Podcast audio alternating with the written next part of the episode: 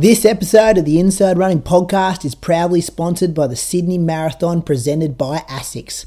Join them this September in their bid to become an Abbott World Marathon Major. Be a part of history at sydneymarathon.com.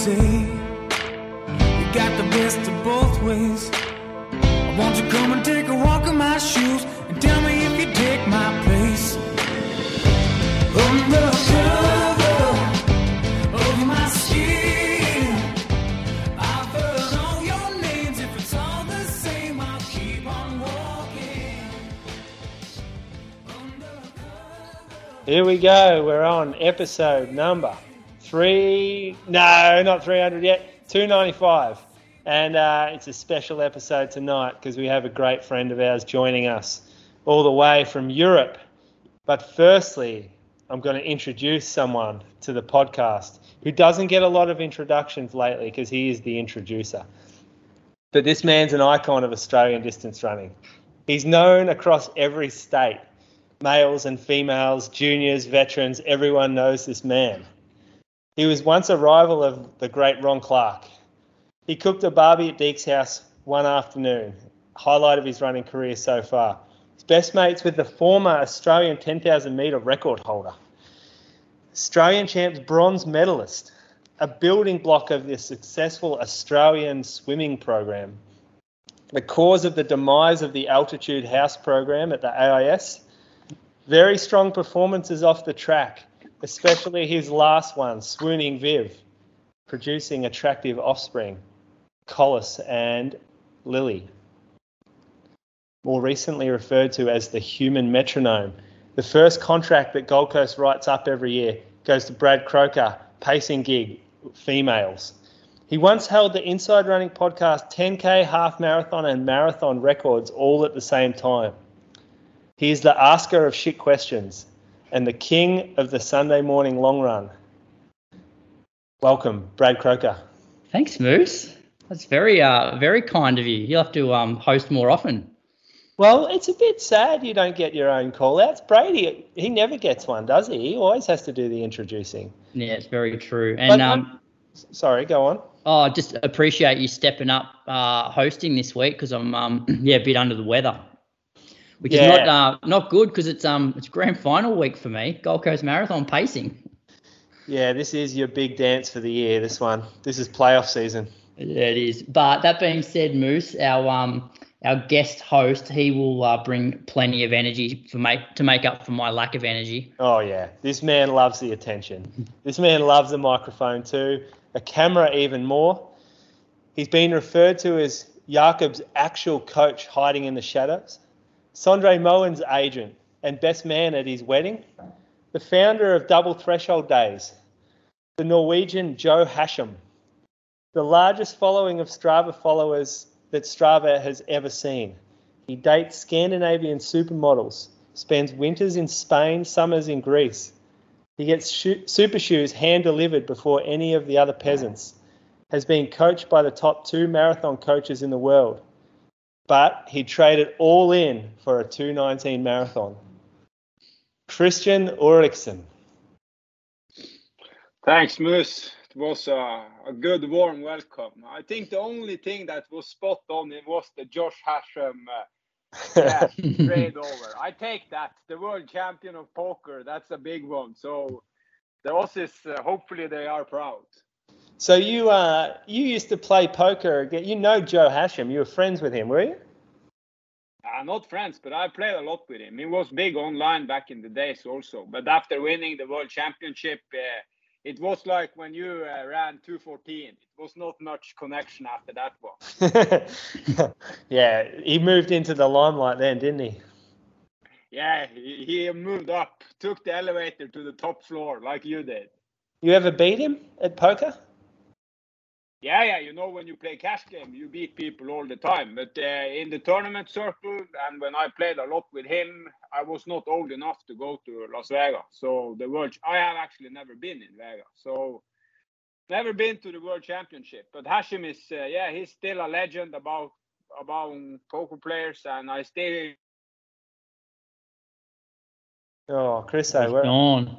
Kristian, fuck, mate. You can probably staying at some five star hotel in bloody the Greek islands somewhere. You can't even buy the Wi Fi they're selling him. He'll come back. Did you disconnect? No, you You disconnect. disconnected. Ooh, I didn't. Okay, I can move closer. I have 5G here. It should be over fine. Well, yeah, don't be afraid to spend some money on the Wi Fi, mate. You know, Wi-Fi in Greece, no good. You use just the 5G. It's way better. So, where are you at now? You're in the Greek islands or something? Yeah, traveled yesterday on the Sunday. Came down to this beach, to this, yeah, to this island, island of Greece. Rhodes, I think is the English word. So, family trip, 19 people together. Oh. So, yeah, 19 people. 19 Norwegian people. Big Jeez. family stuff.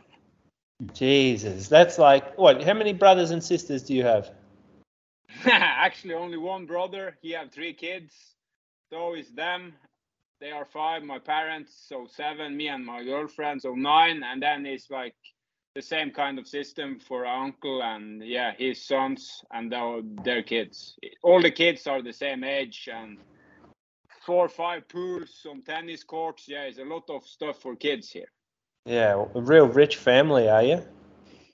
No, no, no. This is no. I mean, all people in Norway they can go to Greece for holiday. You just yeah, you put on the plane and then you travel down. It's easy connection, everything. Yeah, you take the taxi and you're inside a big hotel. It's fine.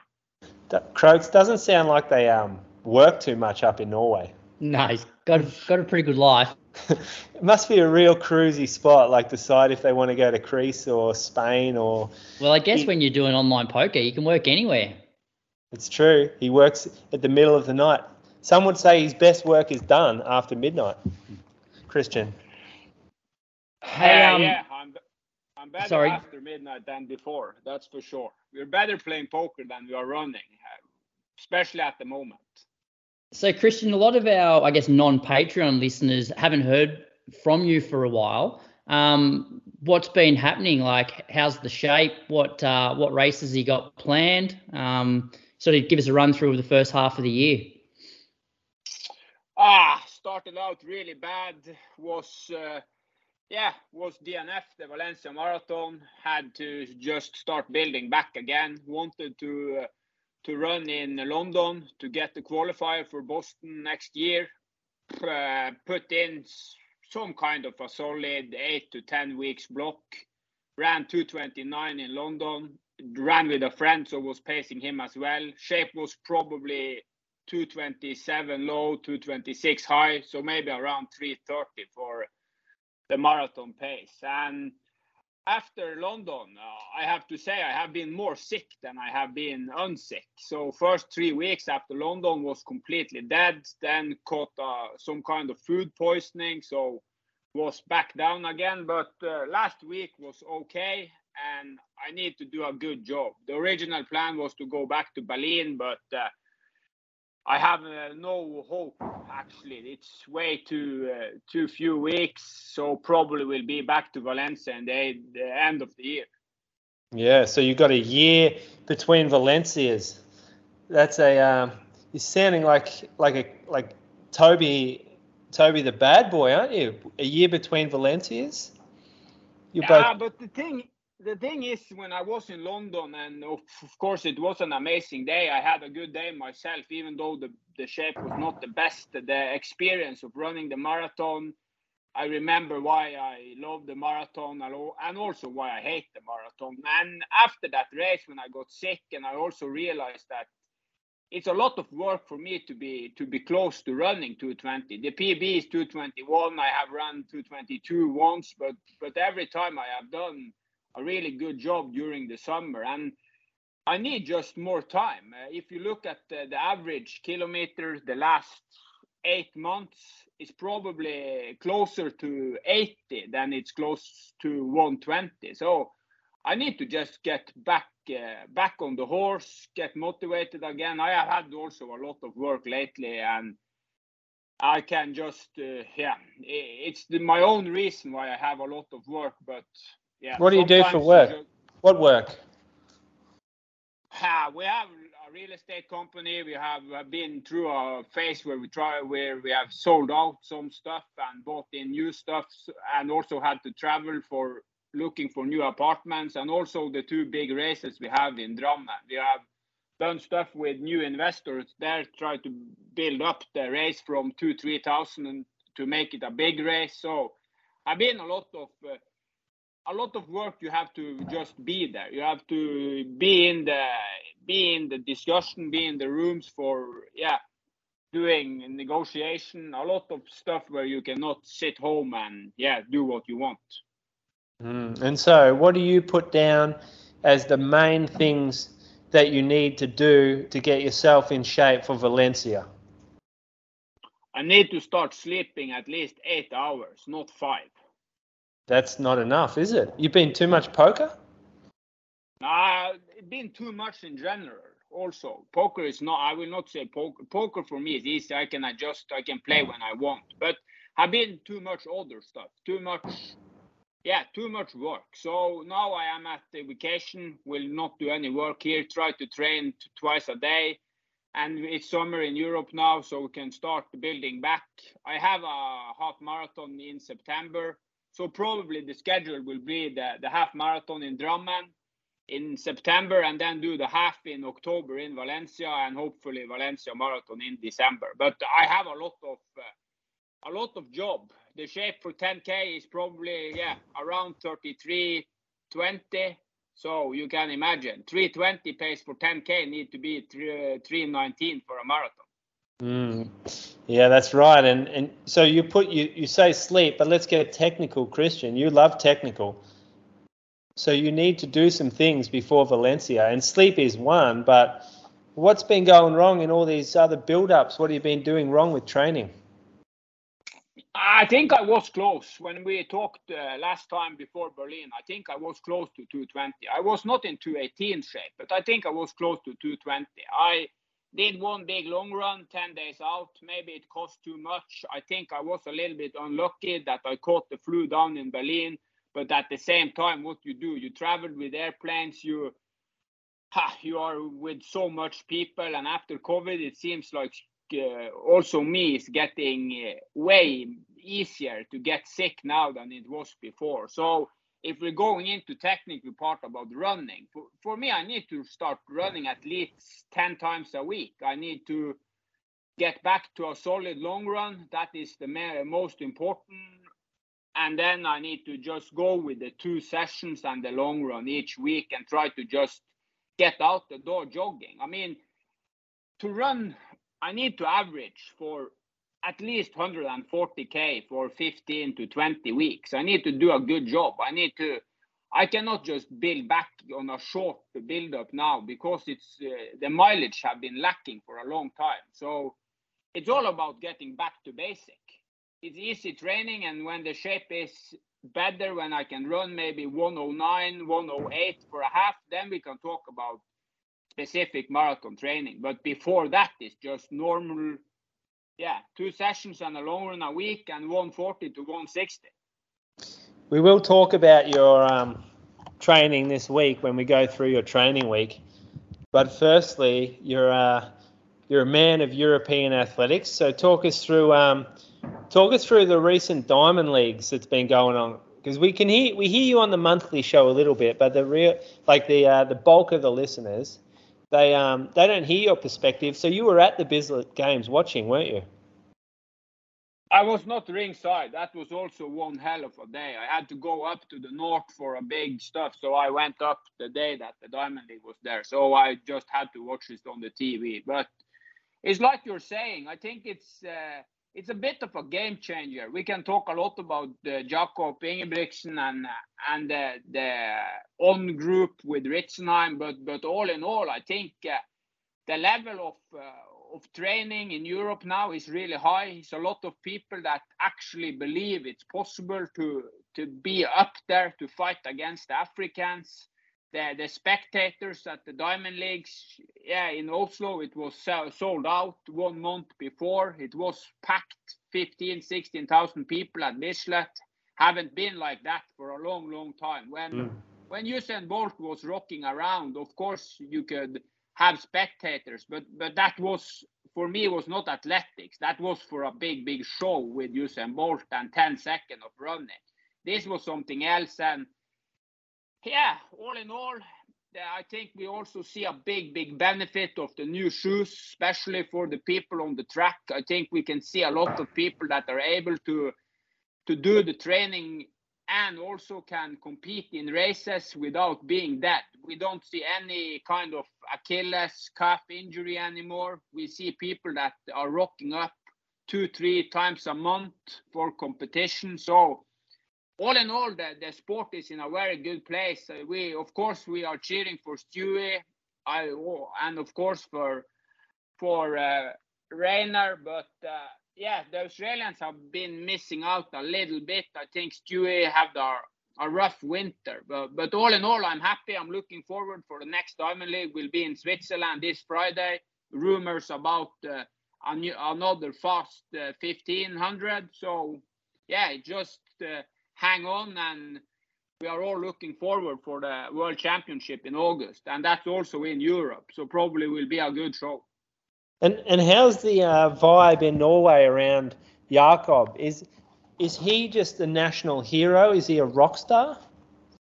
Nah, you know Jakob have been long in the game. Even though he's a young guy, he was uh, in the World Championship in 2017. He was uh, running the steeple. He fell at the last one, but but still, he had been in the game for six, seven years now. So 2017, he was in the yeah, he was, steeplechase, was he? Really? Yeah, yeah, he fell. Yeah.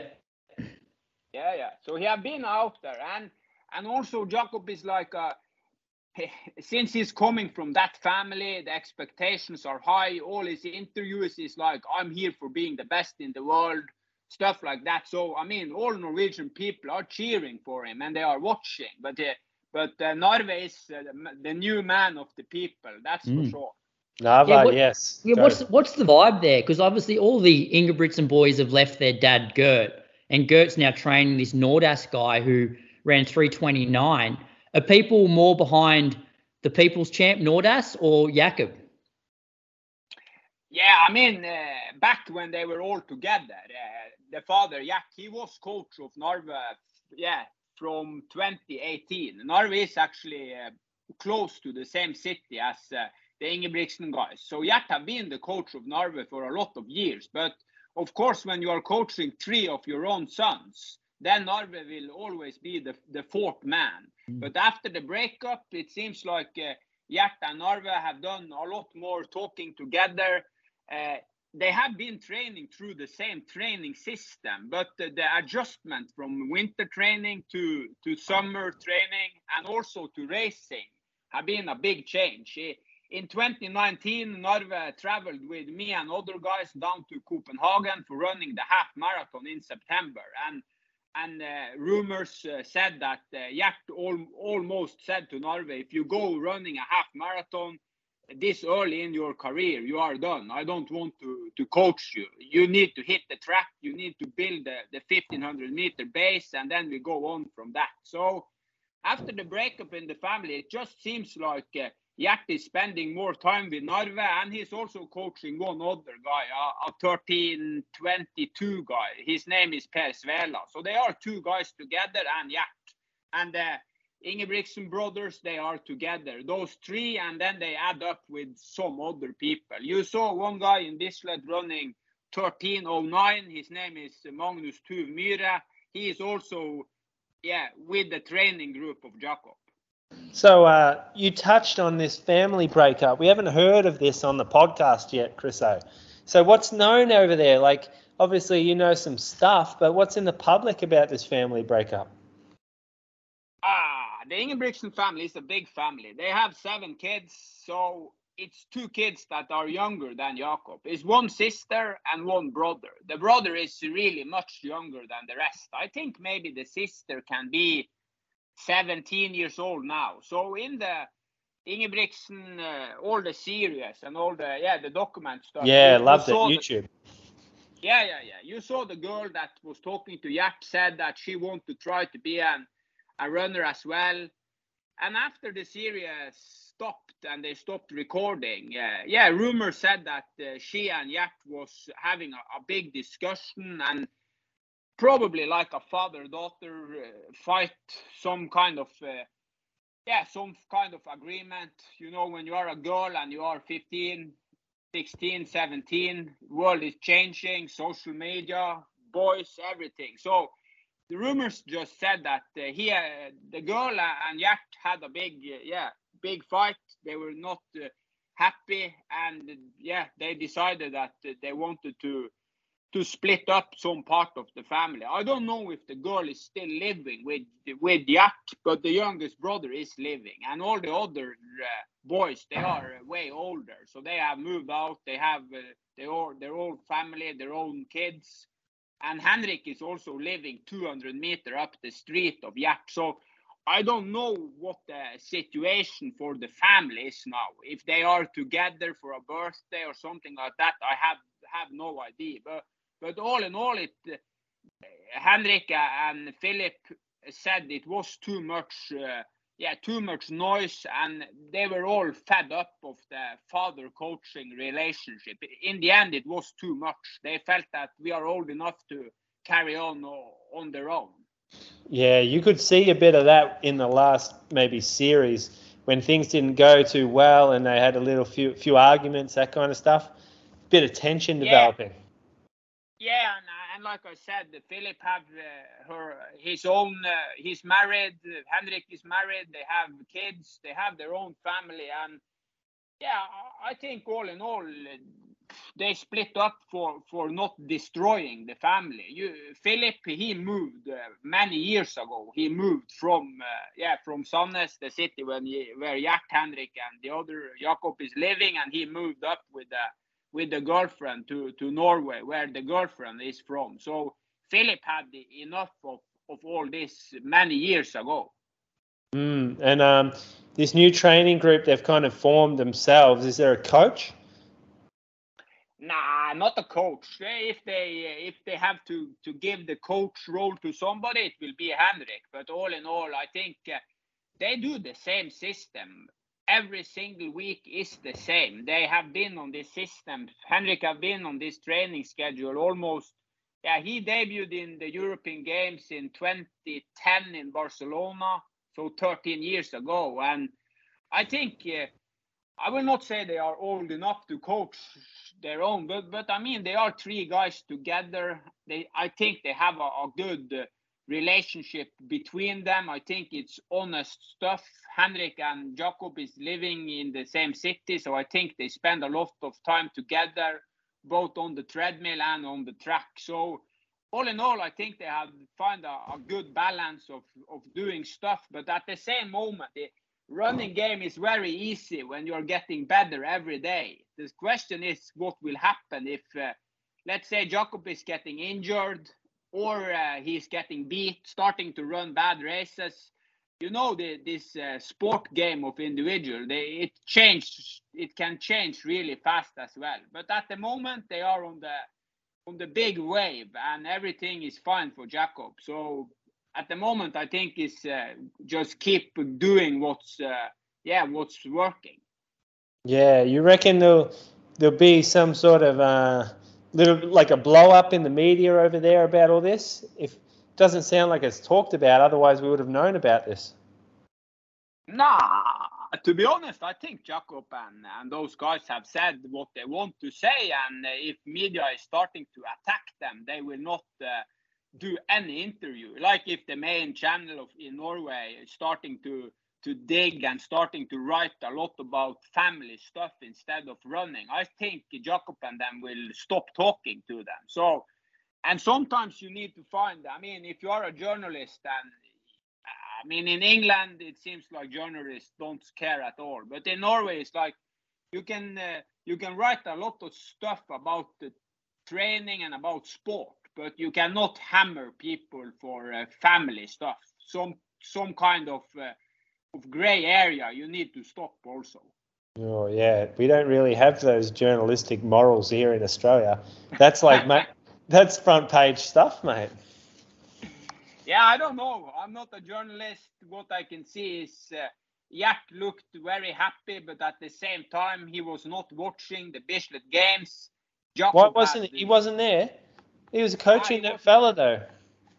Yeah, but he don't want. I think he have just. Uh, yeah, I think they have talked together. I think they don't want him around the sports scene anymore. I don't know, but for me it seems quite uh, harsh to to. Yeah, you're not allowed to be at the stadium. It's. Uh, So oof, the brothers said that. The brothers said you can't be here. No, they, I have not heard that. They, they haven't said it, but I think that is the deal. They, they don't want uh, Gjert around. When they are going to the World Championship, Gjert will probably not go there as the coach of Norway because the, the, yeah, their own sons don't want him there. Yeah, okay. Bit of trouble in paradise over there, Croaks. It sounds like days of our lives. They're real sensitive types, the Norwegians. Mm. R- real sensitive people. Um, all right, Chriso. So, what's what do you got coming? Oh, we'll leave that till later. What do you got coming up? How about we go through your week then? You going to give us a training week? Yeah, it was. Uh, I mean, it's a good timing to, to be here because this week was actually one of the best for a long, long time. So yeah, we can uh, we can start. Let's see what is the day here. Uh, Sunday 18th. Yeah, and Monday is 19th. So yeah, I came off a 10k race this the week before. I ran 33:40 up in uh, yeah the city where I'm from, up in North Norway. So yeah, I ran 31 uh, 35 last year, and this year 33:40. So Oof. of course was was hammering out a little bit too fast. Yeah, you know, blow up. Had to jog home. Oh, not Went good, mate. What did you go through 5k? in? I was not that bad. I think it was around 16, 30 something. I, it was not a huge blow up, but it was a little bit windy also, tailwind out, headwind back.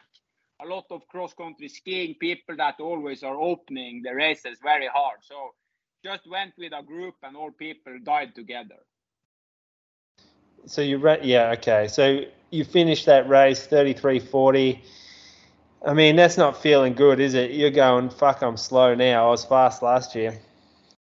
Yeah, last year I was uh, running 7K on my own, running 31, 35, was good going, was dreaming about 219 in Berlin. So, uh, I mean, life can change pretty fast in the sport as well. So, You get one chicked? day I was, uh, yeah, yeah, I also get checked. I got uh, beat the last 500 meter. I was, yeah, destroyed by one girl as well. You couldn't keep up? You couldn't kick down? No, had no chance at all. Was running close to all out, and then she and one other guy caught me up. And then I stayed behind them, tried to recharge. But yeah, 400 meter left, they just, yeah, blowed my. And I ran the last uh, 1K in 320. So I was picking up, but was far away from anything. You wear a heart rate?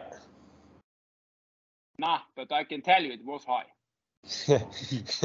okay, so You you've know, run. when, when, when you are unfit, the heart rate can be really high. Yeah, I know. I know. Uh, so starting the week up in the north, ran one hour in the bush, and and actually this time the bush was for real. This was like single trails up in the yeah on the island, just uh, nice and easy. Was pretty sore also. The yeah. Wait, what's this I north had- thing? This is where the race was, was it? yeah, yeah. See, I'm like zooming out here, trying to work out where, how far out this is. This is in like a bunch of islands up here. Yeah, it's uh, one hour fifty with airplane from the capital of Norway, from Oslo. So it's uh, it's further away from Tromsø to Oslo than from Oslo to the capital of France, to Paris. So uh, Norway is a long, uh, long uh, country. Why do you run it so far away for?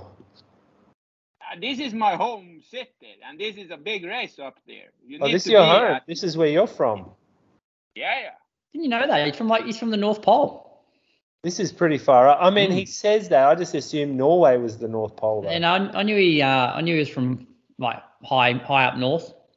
So you get icebergs here? no, but uh, the snow record is two meter for 42 centimeters or so. Two. Wait, two meters. Two meter 42 centimeters. Oh, wow, I think yeah, that yeah. is that is the record for snow. Yeah. So your family still live in this Tromso? Uh, my mother is still working. She's the boss of a big bank up there. But my Oh. father, he's uh, much more down in the south with my yeah with my brother and the kids. Okay. Okay. All right. Uh, Yeah, So you've run very slow on this run. Croaks, one of these Ks, 653. Yeah, but it might have been like that real tough single single track. Mm, I don't think we've ever run that slow before. We run single track a bit, 653. Not really going uphill. Yep. it's actually a, I think it's up and down that, and that is yeah. I mean, I was jogging, of course, but but still, you are almost walking. Bit of walking, bit of jogging, Kristian. Uh, yeah, I mean, uh, we hit the we hit the piss on the Saturday night with some old Oh, friends. Not Here we go. People. and the Sunday was yeah out cruising, so I was still a bit hangover on the Monday. Few old flames from back home. Chuck a few. Oh no. Nah, no, no, no, nah. The girls, we no girls up there. The rock stars back in town, Croaks. Yeah.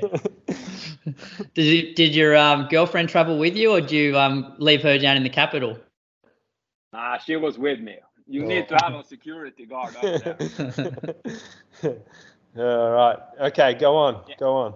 Yeah, so one hour there, 552 average, and uh, travel down to, to Oslo the later that day, uh, Tuesday.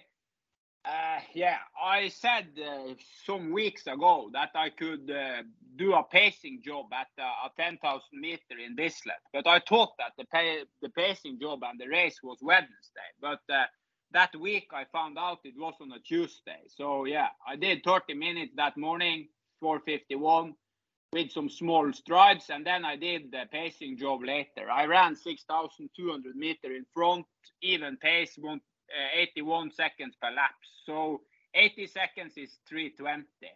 I was breathing pretty hard towards the end here. 6,002 was was okay. I could probably finish the race around the same pace, but uh, that would have also have been an all-out effort. You um, that's about your 10k pace though, correct? Or a bit slower, a bit faster. Yeah. Ah, it's yeah, probably the 10k pace. So I was pacing 6,200 meter at my 10k pace. So you've done that Tuesday after you've run Sunday hard for 10k. No, the race was Saturday. Oh, Saturday hard yeah. race, and then this. But yeah, this was.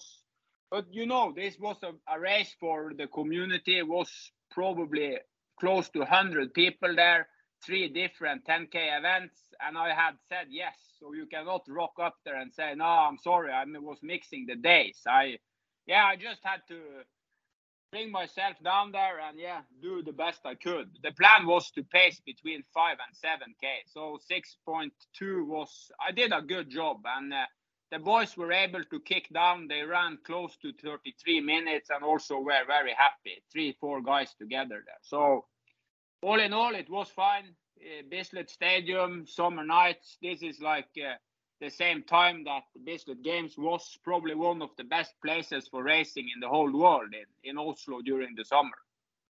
Good. You hit up Croaks for some tips on pacing. Nah, 81 seconds per lap, that's 322 pace. So I'm pretty good around that stuff. What you, What was your fastest lap and your slowest? How even were you? One second different. Oh, that's good. Yeah, but you know, Bislett, you have the lights, you have everything. Yeah, the man is good in a spotlight. yeah, yeah, yeah. yeah. So, uh, Yeah, Wednesday was uh, doing 30 minutes here, and I said uh, try to do the good old short double days. I actually have missed one upload here. I did a treadmill run, 30 minutes, uh, Arvo run later that same day. Just took the treadmill at 20, uh, 12 kilometers per hour, and yeah, so five minutes pace. And I was uh, listening to to Croker Banks out about running easy and four minutes pace outside. But but uh, I have to agree with Croaks. When you are running on the treadmill, it's really easy to have that uh, recovery, really easy pace going because you yeah you get really fast into the slow rhythm and you can just stay on the treadmill. So for recovery runs, I think that the treadmill is a good uh, yeah it's a good opportunity. You um you put the fan on and or the aircon. You reckon you ever use like heat to add a little bit of stress to those easy ones? Uh, yeah, but at the moment it's quite warm in Oslo, like 25 degrees, and this was inside in my own basement, so I don't need anything. It's uh, warm enough down there, but uh, I have a fan, but didn't chuck that on for that one. 30 so minutes is, is okay. If I was, if I had to run one and a half hour, I would use the fan for sure. Yeah, so you get pretty warm though, 30 minutes in 25 in a basement Yeah, but 30 was enough. Yeah. The plan was to have uh, yeah a double short day. Okay. Yeah, and okay. then thurs- Thursday I was planning on running early, but got caught up in a meeting with one of the banks and one guy there. It was never ending the meeting, so yeah, I could not get out the door before 11:20. So yeah, was paying the price of the race and the pacing job. So the plan was to have like a really controlled threshold workout. So went out like 10 15 minutes warm up from my apartment up to like a graveyard.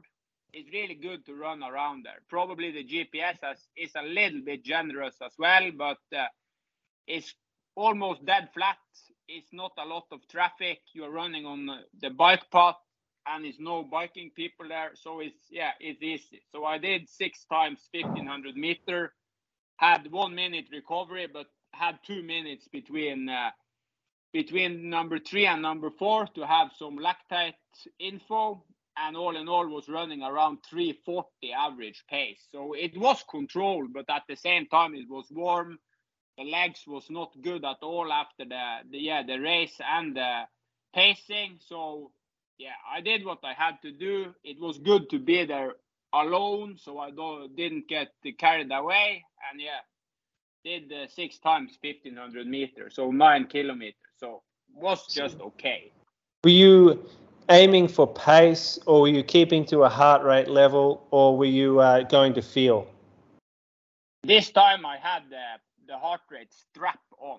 So I was aiming around 155 and was not going to run higher than 160.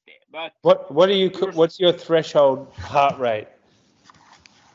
Uh, when when I'm in peak shape, I have had 162 for an average heart rate for a marathon. So I can run close to 167, 168, maybe can average for a half. Mm, okay, and so that's a fair way underneath that 155. Yeah, but that is when you are in peak shape and your body is yeah really efficient. The pro and also uh, in Berlin it have been good cold days. This is uh, this is a warm day in Oslo, feeling not good. Yeah, trying to just not kill myself once again. Yeah, and so the um the lactate measure it? Do you have a, a Lactate Pro? Yeah, uh, Lactate Scout. Yes, the Lactate Pro too. So the, yeah, 2.8. And maybe, um, you give Mo- maybe you can give Moose a lesson on how to use it because every time I've heard him go on about it, he's just wasted strips and hasn't got expensive in Norway too. Yeah, yeah, yeah, yeah. You know, in Norway now also the the currency. We have a big currency problem as well. The Norwegian kroner is really bad. So all stuff you're buying from euro and from British pounds, etc., are 15% more expensive now than one year ago. What's a what's a lactate strip cost you? Ooh. close to two euro probably. One between one and a half and mm. two euro. Yeah, it's really expensive. yeah. So you don't want to take too many during these workouts.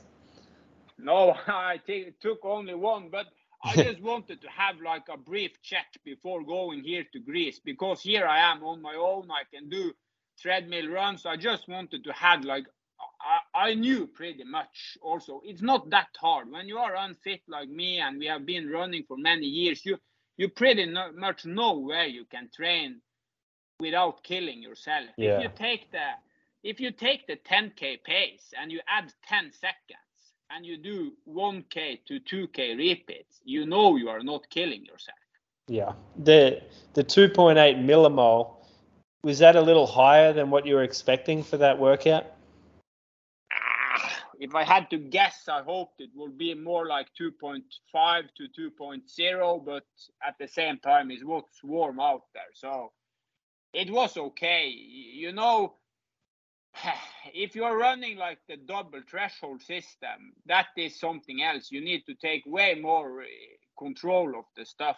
If you're running the, the I would say the the Croker sessions with two sessions and a hard long run, you can you yeah you can train with four and five millimole as well. Well, how do you mean? Like you mean like um, you can push yourself harder if you're only doing two workouts a week versus four workouts or five workouts a week? Yeah, if you're doing double days, like two intervals on one day, you need to take real. I mean, if you are on the Ingebrigtsen system, you're doing a double Tuesday and a double Thursday. If you don't do, if you if you go too hard on the Tuesday, you are you will be dead on the Thursday. Mm. So, as an example, say the Ingebrigtsens, they have uh, 10 by a K threshold session, but they've realized they've gone too hard, and rep number four, their millimole measurement is too high. Will they continue the session but at a much easier pace, or will they stop the session? They will never stop the session. They will put the yeah put on the brakes and run way way slower. Yeah. Okay. It'd be interesting to follow that because a lot of the time we see the measurements taken, but no real discussion or um, no real uh, analysis or, or chat about the measurements and how they relate to the workout. So it, it, it, I guess uh, it's kind of intriguing to see how someone would adjust based off the expectations of the session, like in terms of the, the millimole they're supposed to be working out and the measurements they're actually getting. Yeah, and have said have said several times one of the biggest benefits with with all people asking about their system is that 99% of all people are training way too hard when they are starting out with the system. Mm. Jakob, Jakob, and and those guys they usually have between 1.6 and 1.8 millimole for the first session. For me and you or, or Cro- Croker have higher millimole than 1.8 for every single long run, and he is out there for two hours. Yeah, yeah, So yeah. if you're doing the system they are doing and you're not uh, doing the same intensity, then you will kill yourself. It's no chance to do six sessions a week if you start with the hammering stuff. They call them lactate threshold workouts, but they're very different to how we call, oh, or what they're very different to what we call lactate threshold workouts over here. Yeah, and we had Ritzenhein on the show. That will be the next show in Norway. We have a big interview with Ritzenhein, and he said straight up for him, training in altitude, for him, he will not go with the double threshold system. He don't have too much data. It's way too risky because they are also living in altitude. Jakob and them are moving to altitude, stay for altitude four or five weeks, and then move home. So they always have some kind of risk adjustment. They can come home, relax, just try to, to get back on. But Ritzenhein and those people in US or in Kenya, they are staying in altitude all the time. So if you first start killing yourself and you are in the altitude, then you are dead. It's so hard to turn around that. So Ritzenhein said straight up for him, it's not a lot about double threshold. Sometimes they have, but it's more like a special block with two sessions a day. they go with the Croker system. Two two sessions and a hard long run. And Ritzenhein, he really believes in the long run. Yeah, they get onto the trails, or they just spend. It looks like they just run on the dirt roads around there. Yeah, but he liked them to be hilly as well. But yeah, they are. I have not been in Flagstaff, but but it's not trails. It's dirt roads. You can go faster. You saw Obiri running 222 for a marathon in training there. Well, they're in Boulder, but it's um, Yeah. but they do they do get rolling on their long runs. Yeah, it's a lot of 345 pace there. Yeah. All right. Next one. Yeah, so Go. Keep that, going. That, that afternoon, I went up with the, the training group together, and they had 10 times a K. So I went with them for four times a K, and then then jog home. Felt way better in the afternoon, but didn't want to have like a, a really double day. I, I don't want to go for the double threshold system. For me, it's no chance. Then I have to quit everything in life and just train, and at the moment, that is uh, no chance at all. So Hold on a second here. Hold on. You run this threshold at midday, and then you do a session in the after work too. I, I was not planning to do a session. That uh, afternoon was the group we are together with, a big training group that always are meeting up at six o'clock in Oslo for a big training together. People running 30 minutes for a 10K and people running 60 minutes. So I was just up there, yeah, talking with people, had a good time, and then I went four times okay with them. Right. Bit of uh, off the cuff training. Yeah, should not have done that, but Mm. easy to say afterwards. Okay. So um, and next. Next day, I ran with the guy I have the podcast with, and one other guy, one hour, 453. Actually felt quite good. Was really good down uh, dirt roads down there at Bygdøy. Yeah, and that was Friday and Saturday. I did uh, two sets of three, two, one Ks, and that was a good session. For uh, I had two, three days in a row with a good sleep. Went down there on my own plan was to go around 340 for the 3Ks, around 330 for the 2Ks, and around 320 for the 1Ks. All in all, I ran a little bit faster, but yeah, it was the best session for a long, long time. I also put up, uh, I, it was a one man show, Croker style, What do you, What's that? What's that mean? that you are all on your own. No. And you're running a little bit faster than you should. Uh, I got a gr- I got a group on uh, generally one one session a week. Yeah, yeah. So, yeah, It's a big, and, uh, big session though. 12k. Yeah, it was a good one. was uh, the best for uh, a long time, and also I can see that uh, I get some uh, yeah benefit out of the the 10k race.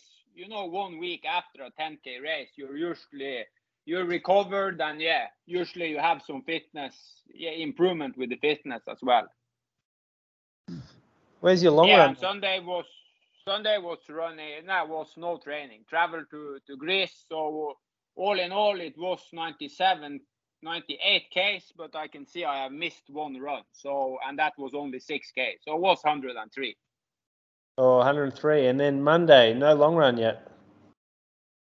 No, no, no, I cannot do a long run. First day here, wake up early, went on the treadmill 40 minutes. It's 35 degrees outside, so I need to wait with the long run to uh, next Sunday. It's island life now, Croaks. Yeah. He's given up.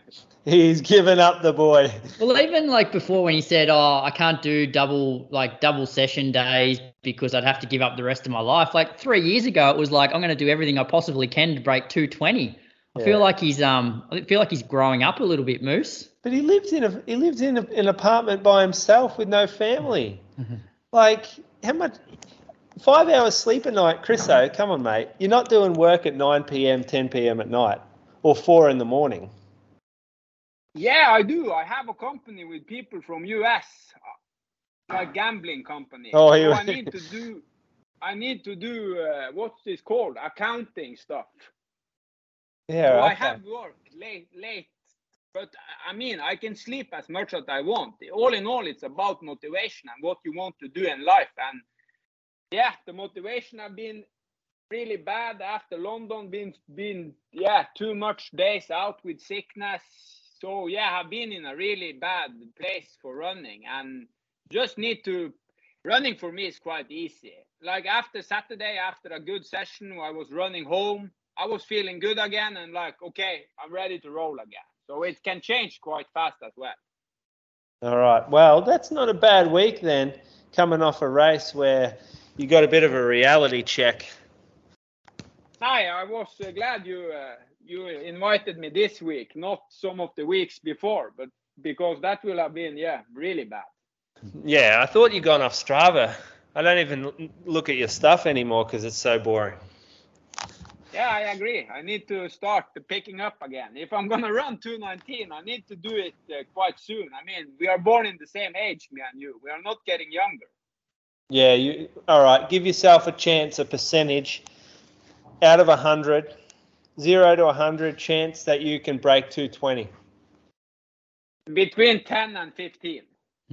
Okay. All right. I got you, I got you as a little less than that, but that's good. Yeah, I was close to 5% two weeks ago. Yeah. Yeah, yeah, yeah. You were going pretty good though back then a year ago. Things changed, like you said, things change quickly. Yeah. Um, all right, Croaks, you're All right. up. I'll whip through my week. Uh, yeah, so I started to back things off a little bit, um, given that Gold Coast was coming up. So did an hour on Monday morning out at Mulligan's, 415s. And then I jumped on the treadmill that afternoon because it was a yeah, it was a pretty crappy day. Um, so I just did 7k, um, 35 minutes. Then the Tuesday session was at the track, and um, yeah, it was cold. So like the apparent temperature was minus two. I wore um I wore a beanie for this session, and like I can't remember the last time I actually wore a beanie for the whole session and didn't feel like I needed to take it off at all. Um, Yeah, perfect. Yeah. That's, there's a, I, I like that. That's a good feeling, I reckon. I- Well- is it snowing there when it's that cold, Croaks? No. Snow up in the mountains? No, we don't get snow. Like we th- last week we had well, we get snow within like an hour's drive, but um not in Canberra itself. But this week, like we had so I think Viv was out running on Wednesday morning and it was minus six, but the apparent temperature was like minus ten. So we've had a yeah, a couple of couple of cold days. Um but anyway, the session was five sets of 800 200 jog and then 400 200 jog um, and so the 800s i was trying to run somewhere around sort of 10k pace for this and uh, 5k pace for the 400s um, the plan was to to take about a minute for the 200 meter jogs but i found like once you finish the rep and just roll around the bend you almost just have to like stand still so i was only taking like 50 to 55 seconds generally for the 200 meter jogs. Um, went pretty well. Um, So the 800 reps were 228, 227, 225, 227, 225, and the 400s were uh, 70, 71, 69, 70, 68. Um, and felt like pretty strong on this. My only concern on the track is just my, my calves. I can always just feel them like tightening up, and I'm just like, oh, this is this is risky. Um, you know, it's cold. Uh, I got Gold Coast in like 10 or 11 days, but they, they held up fine.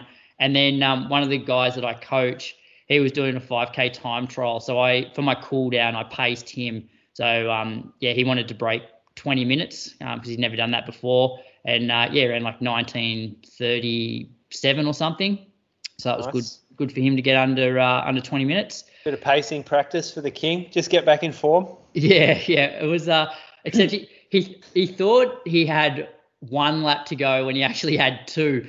And down the back straight, he just starts sprinting to the point that I'm like, oh, I reckon he might have spent too many bickies here. And then he gets around. around it- yeah, he went he went around me, and because I was a bit, because I was a bit worried about my calf, I'm like, oh, do I just let him go? And I sort of I did latch on to him, and then he's getting down the home straight, and he's starting to slow, and I'm like, mate, you got another lap to go.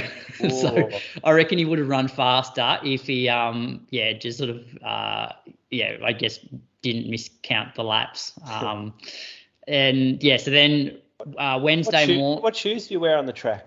Uh, so for the session, I wore the Next Percent 2. Um, and for the pacing job, I wore the uh, Super Blast. Oh yeah, so For my cool down, Yeah, yeah. okay, yeah. Next, Um, next percent two will be the marathon shoe. Uh no, Alpha Fly for me. I, I don't mind Alpha the. one or two. Uh, I've only got the one.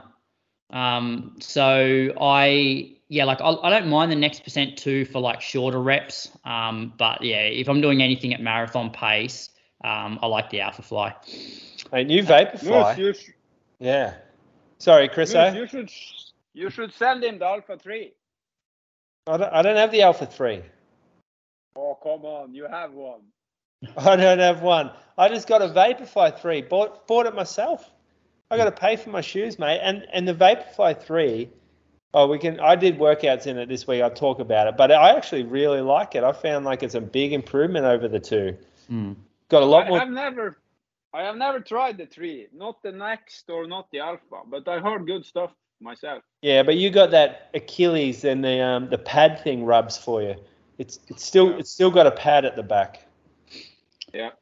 Um, yeah, so Wednesday morning, I got out for my midweek long run. Um, I only did 90 minutes. I had been doing like an hour 45. So I did, yeah, 22K, 405s. And then that afternoon, I flew down to Melbourne because I had all of that testing on the Thursday. Um, so yeah, got to the um, the Baker Institute, uh, yeah, like 9:30 on Thursday morning, and then yeah, like I basically left there at four o'clock or close to four, I reckon. And um, in that time, I'd had like about a 50 minute break. So they put me through like DEXA scans, blood tests, um, uh, max test on the bike, uh, an MRI, um, uh, a ultrasound. So it was pretty pretty thorough, and like I really um I really enjoyed it. And the positive to come from the day was when I was doing the max test. Um, one of my so the, the I guess the episodes that I'd been having actually showed up, and Andre was in the room at the time. Um, and I remember it was about five minutes in, and I wasn't the effort wasn't really hard, but I had that sort of um, shortness of breath feeling, and I didn't think much of it because I'm like, well, I'm on the bike, so I don't have a lot of perspective. Whereas when I'm running, I know how it should feel, and I'm, I'm wearing a mask. And um, he said to me, he's like, "Did you feel that?" And I went, "Yeah." Like I felt short of breath. And anyway, continued with the max test, and supposedly I'd had a couple of other episodes during it. Um, and so the positive of that was they could actually pinpoint where in the heart things were going wrong. Um, and then they, with the MRI, they injected like a contrast, which would then indicate um, basically if there's like scarring of the heart. Um, and so the combination of the max test and the MRI painted like a really good picture of what's going on. So that was the positive. The negative is that it's um, one of the more like riskier arrhythmias, um, which I won't go into too much because uh, by the end of this week, I should actually have a bit of a roadmap in terms of like what the plan will be for treatment and that sort of thing. But it, um, yeah, it's yeah, like it's not a uh, it's not a quick fix, I suppose. Um, but it was nice to know exactly what's going on. So um, yeah, by the Gold Coast live show, I should sort of be able to tell more about what's going on there. Um, Yeah, and uh, like obviously you've got um, things to say. We'll say it next week. We won't Yeah. push you on that stuff. But uh, how does this um, how does this kind of affect things for the future of like the short term future, like for Gold Coast, basically? Yeah, well, at the moment, like the sickness is probably my biggest issue for Gold for Gold Coast. I um, uh, like I still plan on doing Gold Coast, um, largely because like I've been running 160, 170k a week. Um, like th- this whole week of training that I've that I'm about to like that I'm recapping now. Like I really didn't have an issue or felt an issue, um, and to be honest, like I don't know what the future holds. And like it's probably it sounds a little bit dramatic, but I don't know. I, I know after Gold Coast, I definitely have to pretty much stop running for a while, or at least you know basically limit to 20, 30 minute a day and and not any intensity.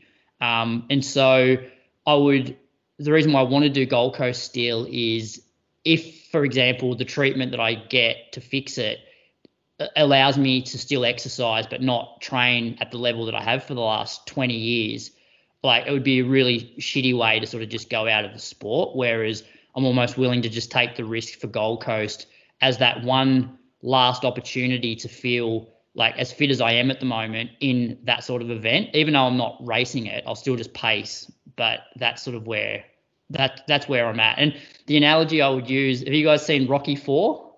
Yes, Yeah, loved yeah, it yeah. Yeah, so In the snow. Yeah, yeah. So I'm sort of at the bit where like people are saying like you're mad for running, you know, Gold Coast, um, and it's that bit where uh, before Apollo Creed fights Ivan Drago, and Rocky's trying to like talk him out of it, saying, you know, we're not we're not that we're not those people anymore, and and then Apollo's like, you know, this is who we are, and that sort of thing. So um, I don't know. I just if if I can't sort of train at the level that I want to in the future, I would like to just have one more opportunity of, of running in an event when I'm pretty fit, which like I'm I'm as fit as I've been for like three years, I reckon. Um, in terms of like my sessions. So Yeah. anyway, um, we can't. It's we can't even like I can't even make a comment to say, oh, what about this? What about that? Because I don't know the risks. Only you know the risks. yeah, And and and so, I mean, it sounds it sounds like it would be a hard position you're in uh, to to make that, and without knowing the risk, which I don't.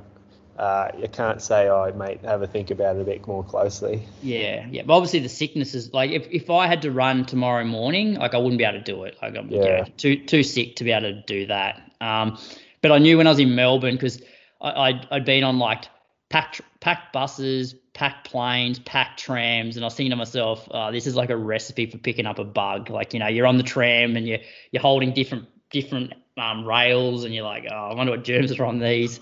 Uh, Everyone anyway, is sick here. Everyone in Victoria is sick right now. yeah, so it was it was a really weird day in that there was positives to come from it, but it was also a fair bit to process in that it was um it was probably yeah like it's obviously more concerning than some of the other hard issues that you can have.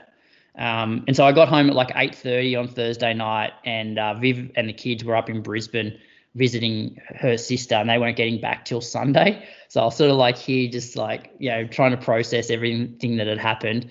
Um, Friday afternoon, I just jumped on the treadmill for 45 minutes, and then on Saturday, I wanted to do a session.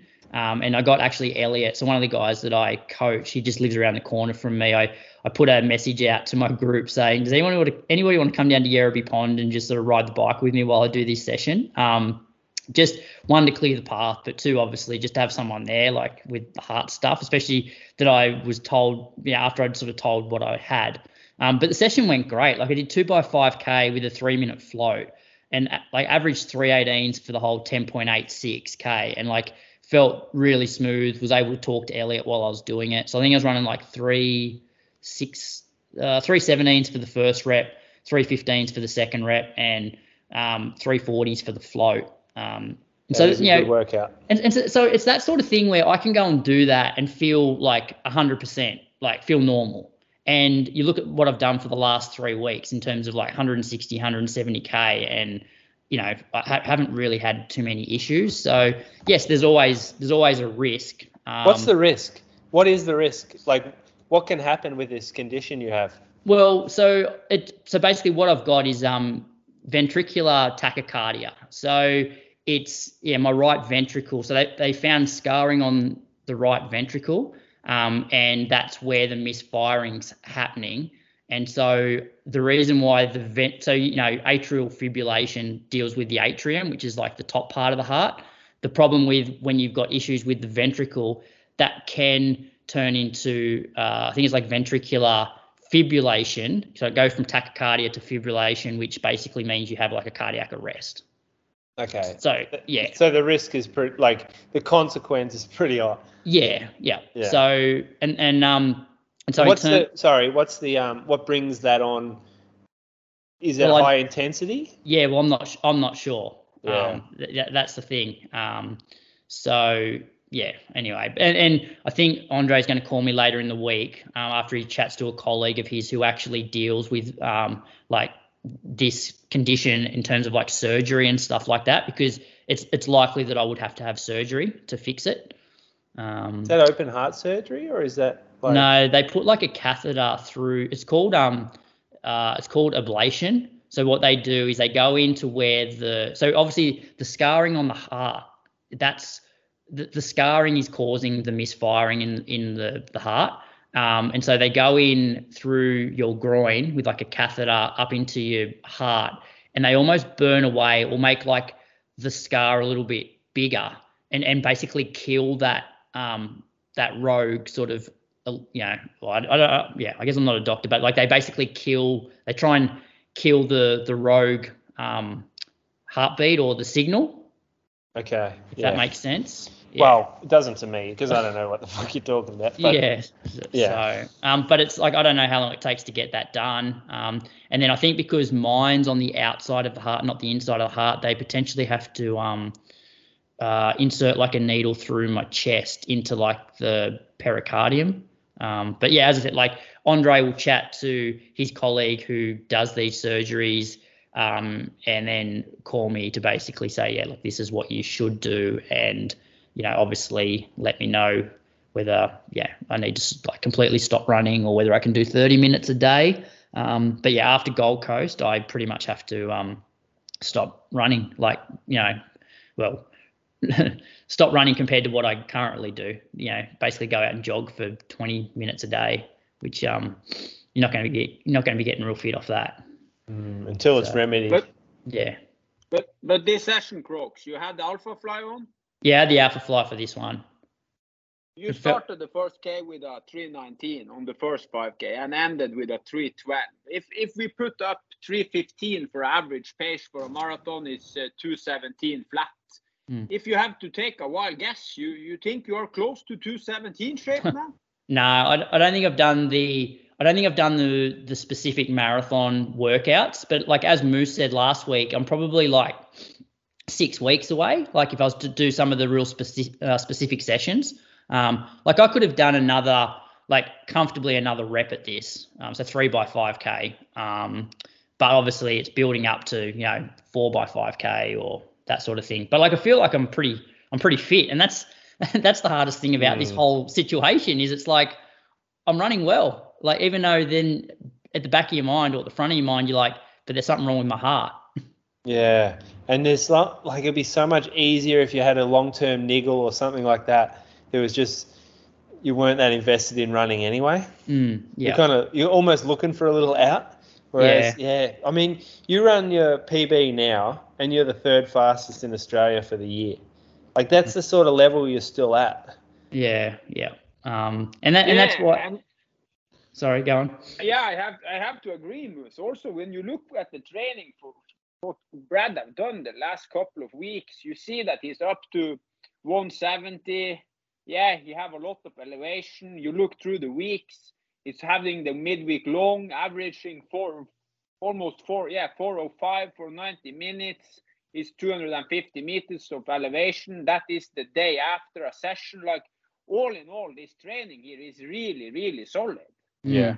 This is the base you want, and then you'd come in and you'd do some some of those longer, faster ones, some long intervals. Yeah. You'd see him. Yeah. And that's and that's why like I, I I still want to do Gold Coast because I don't want to just now go all right I've just got to go and jog 30 minutes a day especially given Yeah. like I've done like I did a two by eight k the other week with a k flow I've done this two by five k so like I haven't had any issues while I've been doing it yes yes there's a risk but I could almost accept that like if I'm out there on Sunday and I'm like, hey, this might be the last time that I'm this fit in an event, and like I can sort of just soak it up and then go, all right, I now accept that I need to like back right off until my heart's better. Yeah. Um, so anyway, I've got to get over this sickness. Um, so that was Saturday, and then Sunday, um, I just did an hour out at Mulligan's um, at 411s and felt really good. I think coming off three weeks of like 160 to 170, and then backing off to like 100. The end of the end of the week here, I felt like really, really fresh. Um, but then last night got sick. So yeah. Anyway, that's my week 100, 104 for the week. All right. Well, patrons, uh, you're in red, Chriso. Oh, you're not doing your week Yep. moves? Oh, do I? Do I have to? Uh, did you do anything? Yeah. Yeah. All right. I'll. I'll I'll whiz through it as it said. Yeah. I was. I'm pretty happy with this hosting role. I like it. I like to listen. Actually, it's, I actually listen for once. um, Chriso, you reckon I'm going all right, or you reckon I'm struggling? Nah, you. You're not going very. I mean, it's not really impressive, but it's a long time since your training have been impressive. But I mean, you are in a group down there. You're doing general stuff. You're not. Uh, you're closer to 31 than you think, but uh, you're far away from running really fast for a marathon. But your general fitness is okay. Mm, yeah, reckon I'm going faster than 31 actually. Yeah, maybe a little bit, but yeah, I mean, we are talking about a guy that have been. I mean, it's four years ago, but you're still a world championship uh, qualifier and been in Doha, so we cannot say that the running 31 is world class anymore. No, no, no. All right, let's do it then. Um, I jogged twice on the Monday, 35 and 47. I ended up running into my friend Kieran, your friend too, Croaks. He lives in Oh, yeah? Anglesey now. Everyone's moving to Anglesey. It's brilliant. He's about to head over to Kenya. Kieran is Kristian, Oh, going all in. Keep him away from the Ah. drugs, mate. Keep him away from your mates over there. What's he training Yeah, for, yeah, yeah. Moose? Uh, he's going to do Berlin. Okay. Um, How long is he gonna stay in Kenya? six weeks. Oh, it will Goes be what? It will be very good, or he will kill himself. Yeah, I know. I sent him the warnings. Got to talk to his coach about that. Uh, then I did a workout with Ali on the Tuesday. It was a pretty good workout, actually. Where I was running with her, so the workout was prescribed for her heart rate levels. So she was doing 15 minutes at 160 beats max, then 15 minutes at 165 beats max, and then 15 minutes at her threshold max, which is around 175. Uh, so there was like progression run, I guess you'd call it. Uh, we're running around the, the the river loop, and there was a bit of rain, so it was kind of slippery in spots. I, I skated out a few times in some um, some like wet surface clayy stuff. Uh, the laps were the first 15. Or we went a bit long because we forgot to lap it. Um, 341s, and then 333s, and then 322s. So she got down there actually. Like she, like this is a pretty good after half an hour to kick down 15 minutes at 322s. Um, I thought that was a pretty good workout for her. I felt really good on this run though. Like I know the workout wasn't mine, but I actually felt comfortable the whole way. And perhaps towards the end, I started to get a little fatigued, but that's probably just due to lack of mileage. It's it is a good workout though. It starts to get you feeling like 45 minutes of continuous running, no intervals. So just like continual running, you do get fatigue that you don't get when you add in in when you add in rest periods. Uh, and I think it sort of conditions you for the for a race a little better. It's good mental training too, where you don't get those those mental breaks from recoveries.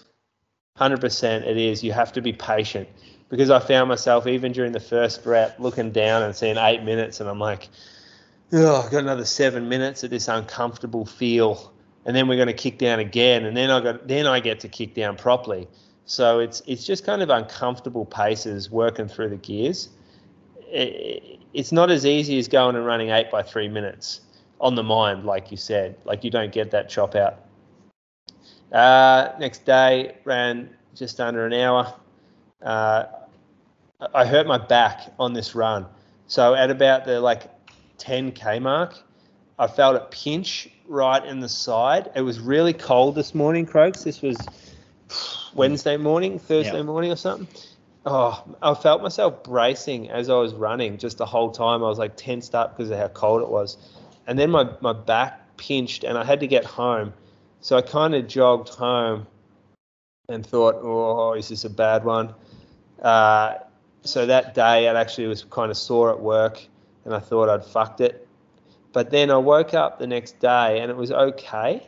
Um, so I chucked late decision to chuck some running gear in the car, and I um, I knocked off work a little bit early and did a little run along the waterfront in Geelong. So that felt fine. So I knew I was kind of I kind of dodged a bullet there. It was only 6k, but I, I didn't get any pain running. So I decided to do a workout the next morning with Kieran. it was his workout. He's training for. Uh, he's doing Gold Coast half. It's pretty similar to the um, pretty similar to the workout I did on the earlier in the week.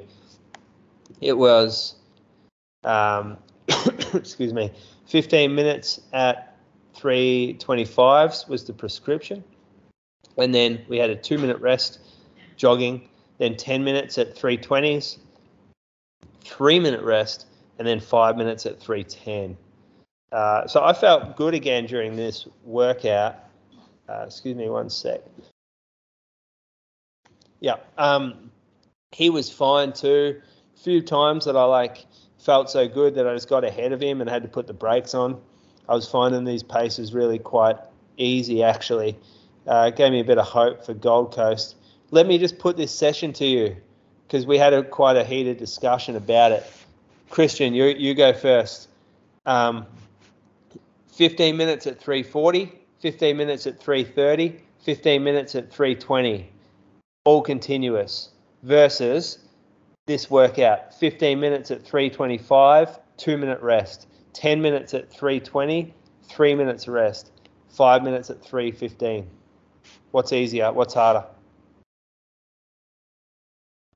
For a marathon guy like you, the first session is the easiest. For a guy coming from the track, it will be the opposite. But uh, yeah, it's something about never being able to have a break that a lot of people are struggling with. But of course, if you have my shape now, I will never, I could not finish the last one because the, yeah, the, the level of uh, you are running too fast in the end. You are running 10 minutes or five minutes here, close to yeah, I don't know what close to faster than close to 3k. Yeah, yeah, close to yeah. So I could not finish it. But coming from a track, the long stuff without the break, and the opposite if you're a marathon guy.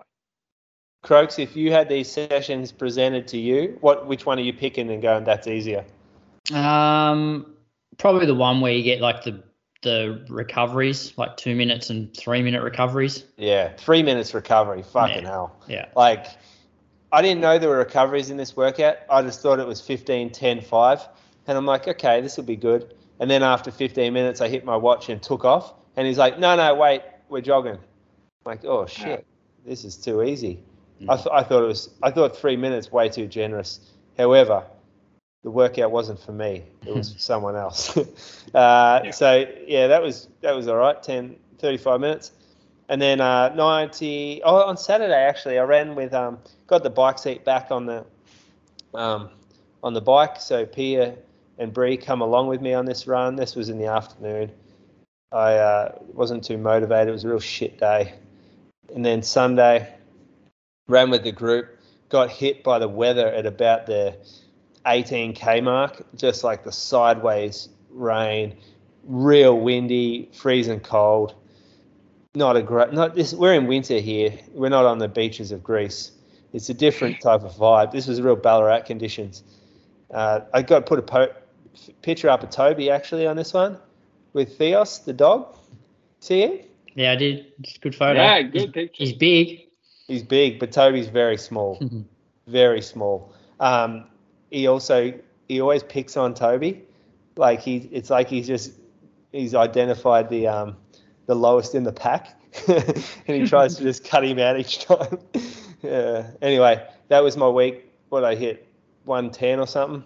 Uh, so now we're on to Gold Coast, trying to beat a couple from the group. That's my thing. Got to beat Ali. Got to beat Kieran. Got to beat Matt Gunther. Apparently, there's a chick, Keira D'Amato, going to go for um, 66 minutes in the Gold Coast half, Chriso. Mm. She's a 219 girl. Had the American record for the marathon there. Yeah, she's pretty good, but you reckon she runs 66? No, no, no, no. Forget about 66. 67, 30, maybe. That's what I was thinking too. You reckon but, I'll beat uh, her? I can give. Yeah, you will beat her. But I can give you a pro tip, Julian. You have 5,500 people on Strava, and the new algorithm on Strava is if you don't don't put up any caption, you just have morning run, afternoon run, nobody will see your run because the algorithm is not putting you up in the system. So every oh, time you, you, You have to start typing in stuff for the workouts. If not, nobody will see it. I I saw through your uh, Strava now. Now I have not given you a kudos for a month, and I can see why. It's because all of your runs is just morning runs, and nobody will see them. But like Cruden Oh. Farm, you have 620 likes, and you go on a morning run day, you have uh, 200. Yeah, no one's going to like my morning run. Of course, they like the No, race. but put put in something funny. Say something about Toby or yeah, some stuff about Elliot. You just put in something. You cannot just have morning run. The algorithm is killing you.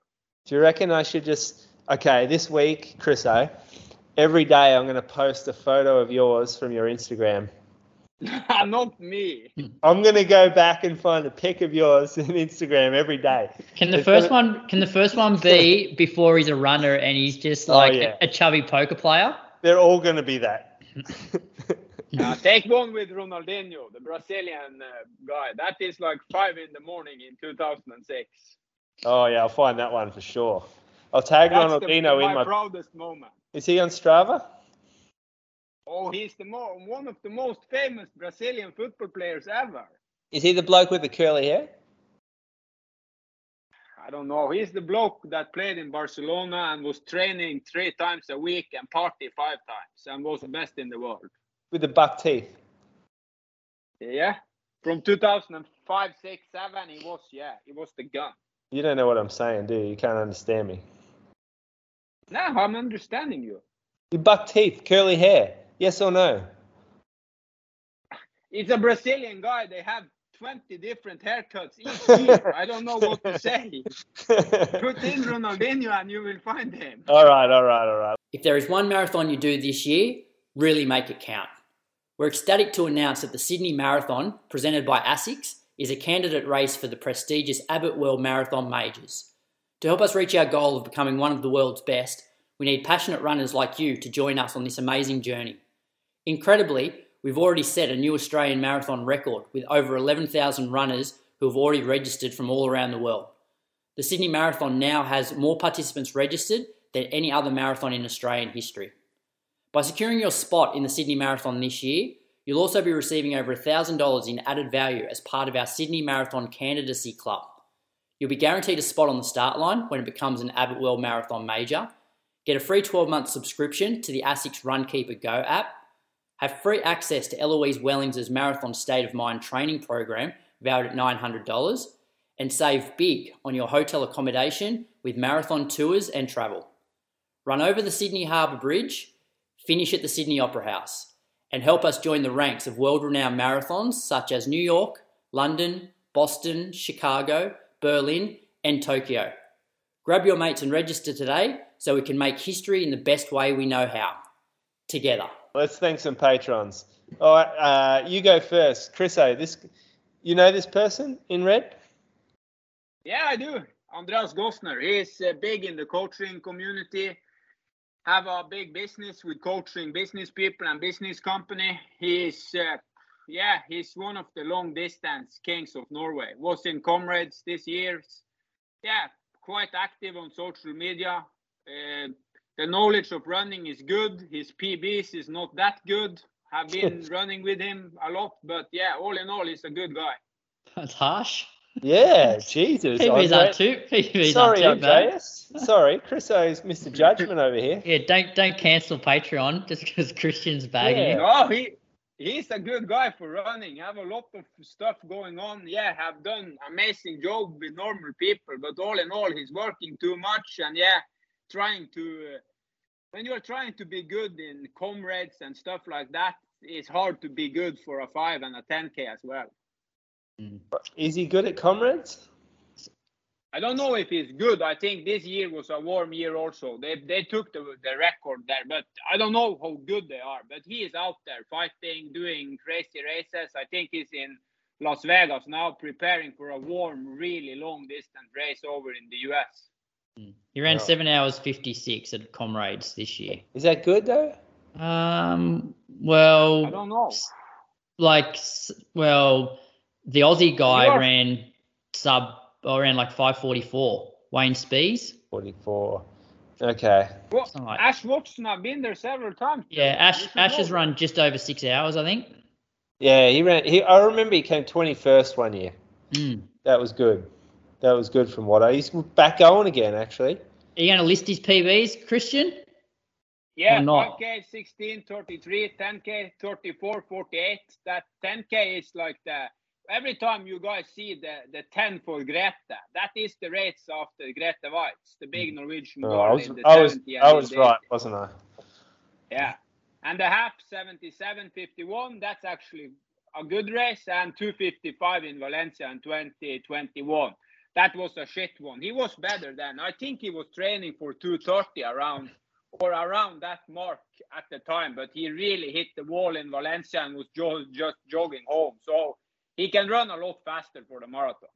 Mm, this bloke's run 1633, 3448, 7751. He was not going for 230. Come on. Two 240, I'm sorry. 240. 240. Okay.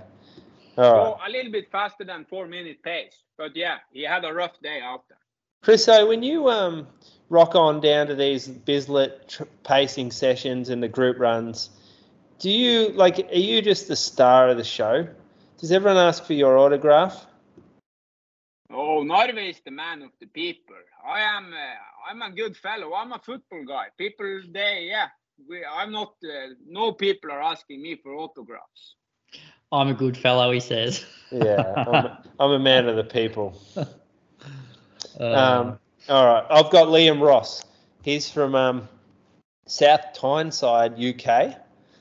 Is that in London, Croaks? uh, yeah. Uh, It's in England, is it? uh, actually, or is it I'll, Wales? Or I'll something? look it up. All right. He has PBs of 23.10 for 5K, 48.37 for 10K, and 151 half marathon, which was run at the 2021 Great North Run. Oh, I think that's an asterisk, Liam. Sorry, buddy. Downhill, mate. That's a bucket list run for me. That uh, that run uh, down there in the Great North looks really, really good. Like the atmosphere, people out there. Yeah. One day I, I hope to be on the start line there. Was it like August, right? Uh, early September. Yeah, it's a few weeks earlier than September. It used to be maybe one week earlier. Remember, Monaco did it, then ran Berlin for the first time. Yeah, yeah, and Berlin is usually the third Sunday in September. So yeah, Mo- Mona took the world record there and, and went running 208 seven days later. Yeah, he beat um, he did. He beat that day. Uh, that fella from um, oh, what's that other African country that used to be really good? Tanzania. Tanzania. I think he beat someone from Tanzania that day. What was that bloke's name from Tanzania that he used to have all those battles with? Mm, Shit, I forget. Um, he's uh, sorry, Liam. He's a dad. Liam's a dad. He's got a couple of dogs. Owns a fair bit of Ben Parkes apparel. Oh, good on you. We like Ben Parkes. Big fan. Follows the Inside Jogging Strava page, but not ours. mm. Didn't Inside Jogging quit? Didn't they give it up? Well, oh no, they are still in the game. I thought they stopped. well, Clousey, Clousey hit the gym. He quit. Yeah, Josh Lunn, he doesn't run anymore, does he? Don't know. I'm sorry to say, but he does. Oh, I thought he'd given up.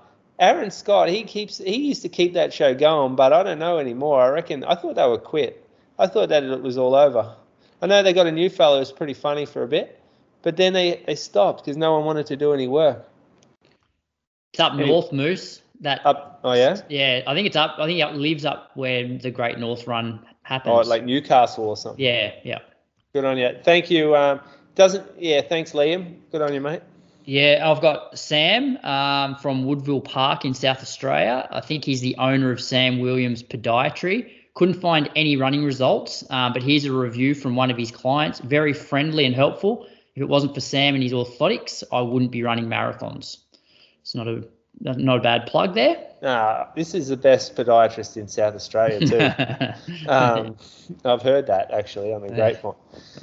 Um, all right. All right. Just a quick question. I got a listener question come in for for Kristian. Kristian, the question is, do you watch Norseman? What the fuck is Norseman? What's Norseman? No idea. Do you watch Norseman? I know what it is. What is it? Nor- Norseman is a triathlon competition. Full Ironman is uh, in hard condition. You are swimming 3.8 k out in a lake, and it's a 180 kilometer bike course over a lot of hills, and then you finish up with a marathon when you are finishing the marathon up on top of a mountain.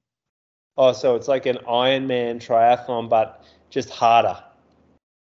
Yeah, and the course can be really brutal. I have been there once in 2013. I was, uh, yeah, was on it myself. Well, you were you did the Ironman.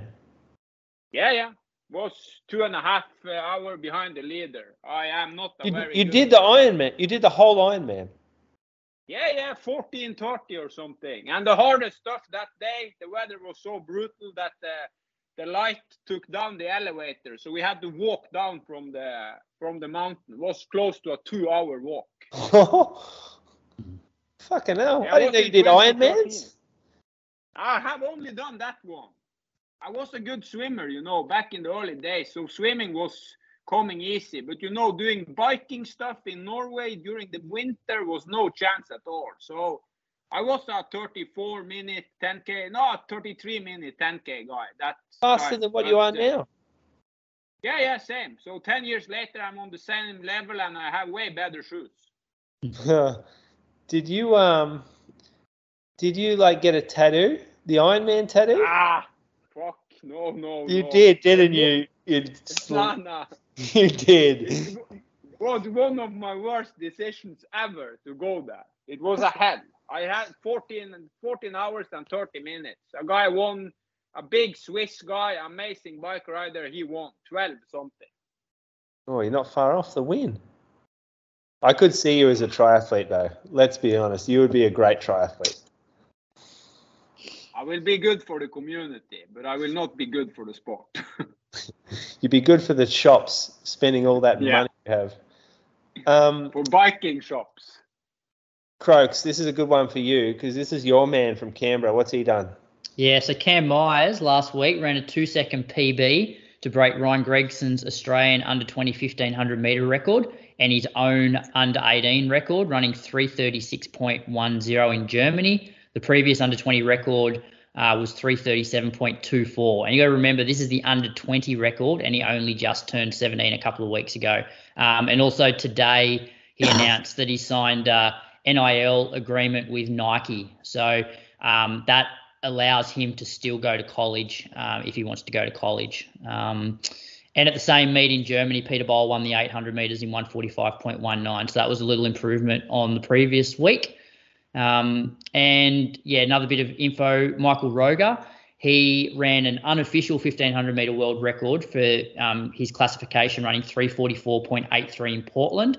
And that's three weeks out from the world championship. So I think Why it's an un- unofficial? because I don't think they had like drug testing and that there. Yeah. Oh, Yeah, Yeah. so you need to tick all those boxes. But it was obviously a PB for him, first time under three uh, three pretty fast, isn't it, for a marathoner? Yeah, well, he was he was fifteen hundred, and then he moved up to the marathon, and then he's come back down, and uh, largely because with the Paris stuff, they don't offer every single event Mm. at um, different championships, so you have to then, um, you know, for him, I don't think there was a marathon at either the, uh, the Worlds or the Olympics or something. So then he had to sort of focus back on the fifteen hundred. He he is a shitload better at the 1500 than he is the marathon. Let's be honest. Yeah, he hasn't nailed the marathon. I think he could run faster than he has. Oh, look at this time that he's running. Mm. 344. That's in my book. That's the equivalent of something like a 214 or something like that. I reckon. What do you Yeah, reckon? probably. Yeah, guess so. Uh, this is like he's got talent over the fast stuff, the 15, the 5k. I think that's where he's. I mean, that, I think that's where his talent lies anyway. Mm. Um, Western States Moose. Western States, yeah. So the world's oldest hundred mile race. It's pretty. It's like, I don't know, what do you call it? This is it's, the it's iconic. yeah, it is. This is a race you want to win if you're an ultra runner. It's runnable. You start in Squaw Valley, which is up like near Lake Tahoe, and then you run back down towards the um, Sacramento suburbs, and you finish in uh, Auburn, the um, town just out of out of Sacramento. So 100 miles, 160k. You start in the mountains, you finish down on the flat. Snow at the start there was. You run through some pretty hot valleys generally. It, um, even though the snow at the start, it gets real hot out there. Now the winner, the most impressive performance of the day was Courtney Dauwalter. She ran 15 hours 29 minutes, course record by an hour 20. And this is keep in mind this is the best ultra marathon in the world, maybe equal to ultra ultra trail Mont Blanc perhaps. Um, Courtney Dauwalter, you may or may not have seen her. I've seen her a lot because I somehow follow a lot of ultra people. But she is a freak. She's the greatest of all time, lady ultra marathoner, without a doubt. She does everything phenomenally well. Uh, she does a lot longer stuff than this. I'm not sure you'd see her running like a 50k, 80k world record, but this stuff, 100 mile plus, she's she's a freak. Uh, so she she's iconic. She wears these long baggy shorts, mm-hmm. like knee length baggy shorts. A lot of them do though. A lot yeah, of them do wear not, different not different women gear. though. Women mm. baggy shorts? I don't think so. Yeah. They wear like what do they call them? Skorts. You know, like a skirt oh, yeah. crossed with yep. a short, and then like half tights and that. Women wear a lot of that, but she's different because of this. But yeah, she's she's a she's a maniac. Uh, Tom Evans was a UK runner. I think he's got a pretty good history in mountain running. He ran 14 hours, 40 minutes. Uh, a lot of these guys are pretty much professional. That's where that sport's got to now, ultra running. Like these guys do it for a living. He's a 63 minute half marathon guy, too.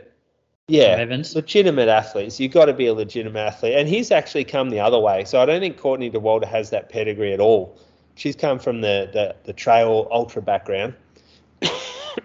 Sorry. And Tom comes from the fast stuff. So he's won. In um, third place, though, was a friend of mine from Chico State. We went to school together, had classes, and we used to get teamed up, matched up in a lot of workouts together. Anthony Costales. So that was pretty cool. I was watching the end of the race, had to live stream up and watch Anthony come down and, and take third place. Uh, and fifth place was our mate Dan Jones, who was at Lake Biwa Marathon, New Zealander. He um, first 100 miler. He ran 15 hours 22 minutes. Steph Auston was the first, or was the big Australian result. She came 13th in 19 hours 58 minutes. Good work. Um, now, Chris O, you got park run in Norway? Uh, yeah, we have. It's Do not you? that big, but uh, yeah, we have some. So can you talk us through this world record? Yeah, yeah, and we can talk about Andy Butchart as well. I mean, we can have a small the, the show I've been going for a long time, but uh, Andy Butchart he was fifth in the 5,000 meter at the Rio Olympics and in 2016 running, uh, and it's still his B, PB 1308. Uh, how much faster you give the new spikes? How much per lap? Well, if you're asking me, I haven't found much benefit from them at all. Now, I, okay, so so you think it's the same? I think it, um, no, I won't say it's the same. I'll say per lap over 5k, I'll give it half a second. Okay. So for a 10k, 12 and a half second, and for a 5k, yeah, let's say six. Yeah, let's say that. And you, Croaks? Oh, I got no idea. I've never never worn a pair of the new spikes. Ah, oh, so, yeah. But you don't have a ah, drag. You don't have a pair of dragonflies. well, I do, but I haven't, I haven't, I've got a brand new pair. Too scared to put them on. Oh boy, yeah. you got to try them though. Just like you got to know what. I did feel. a few. Str- I did a few strides in them once. That's it. I haven't. I've never done a session in them. Don't know if I ever will. Oh wow. Yeah. Collector's ah, item. So yeah, he's uh is one of the big dogs. This Andy Butchart, yeah, been one of the best friends and training partner with Mo Farah. He's coached by the husband of Paula Radcliffe, Gary Lough. I had spent one time one week with uh, Mo and yeah, Gary and and Andy in Kenya in 2020. He's a he's a good fellow as well, Andy. He got a kid now with Lynsey Sharp. Uh, yeah, 800 meter girl from England. So dad to a one-year-old boy. His PB is 7:35, and yeah, 13:06, and he ran 27:36 in at the 10,000 meter in Mars, and he also won the the night of 10k PB, the the fantastic race. He won the national champs there. I think he finished third or something in the race. So ran 27:47, and yeah, Moose, you will love this. He finished the last 200 meter with a beer in his hand as well. Where at? At the night of 10k PB. Oh, so you're yeah. running 27:47, and you finish up with a beer. yeah, that's good. So this is like he this is the man of the people in UK. I mean and and of course the, the park run world record 1345 it was a good race but that uh, course of course also is really fast and I think uh, we, will might see some other guys also just go out for a hard hard tempo session for the park run because uh, Andy is getting so much mentioning for this also. The park run community, they are not uh, out in the stands watching races on the on the track. So this is like a community where a runner can get a lot of yeah, a lot of fame from people that are not that interested in athletics. Yeah, I've, I've often thought the same thing. I've thought this is a great opportunity to build your profile by going and having a crack at those records because it gets mainstream media, doesn't it? Yeah, and uh, and yeah, he he posted that he will uh, will not be a track season for him, but he will load up and he will make the debut in the marathon late this year. And he, he also was the main pacer for Mo Farah and, and Brett uh, during this year's London Marathon. So when you see the body of Andy, also probably like 170, 175, 175 centimeter. He's yeah, he's quite light. I think this guy can he can be a good marathon man. The, the question is just how high is the motivation? 15 the Olympic Games six, seven years ago, stepping up now. Maybe it's too late, but we have to see. Uh, hopefully, he will rock up in Valencia and try to run 208 or something like that. Mm, we've seen the same old story of the track runner that goes to the marathon when all when everything's done for him. Yeah, but uh, I give this man a, a small chance to becoming a marathon, like a marathon man, like a second career there. All right. He can, yeah. Talk to us now. Ethiopian 10,000 World Championships trial. Firstly, uh, you reckon they had drug testing here? yeah, I hope so, but you never know. And the Ethiopian trials is uh, you never the, the system in Ethiopia for these trials also sometimes the, the the best people they rock up and they win and they are allowed to race uh, in the world champ and other years they take out some other people. But uh, I actually saw this race. It was the the last uh, races of a meeting in Spain it was good weather down there was was not i don't think it was too warm. And the woman was running first and uh, Gudaf Tsegay won in 29 29 and you can imagine the race the ranges that girl have. She's a 159 800 girl and a 354 1500 meter girl. So yeah the, the top uh, 10,000 meter girls, they are good in all the track events. And, and actually, this was the sixth fastest all time. So, yeah, the guy can be a, a medalist if she want to go for the 10K. Yeah, she could. And, uh, Do you reckon she's doing this to get away from Faith Kipyegon? yeah, I think so. I think uh, what Kipyegon did with the two world records and Kipyegon will also aim for the, the one mile world record uh, later this season in the Diamond League. So I think all girls know.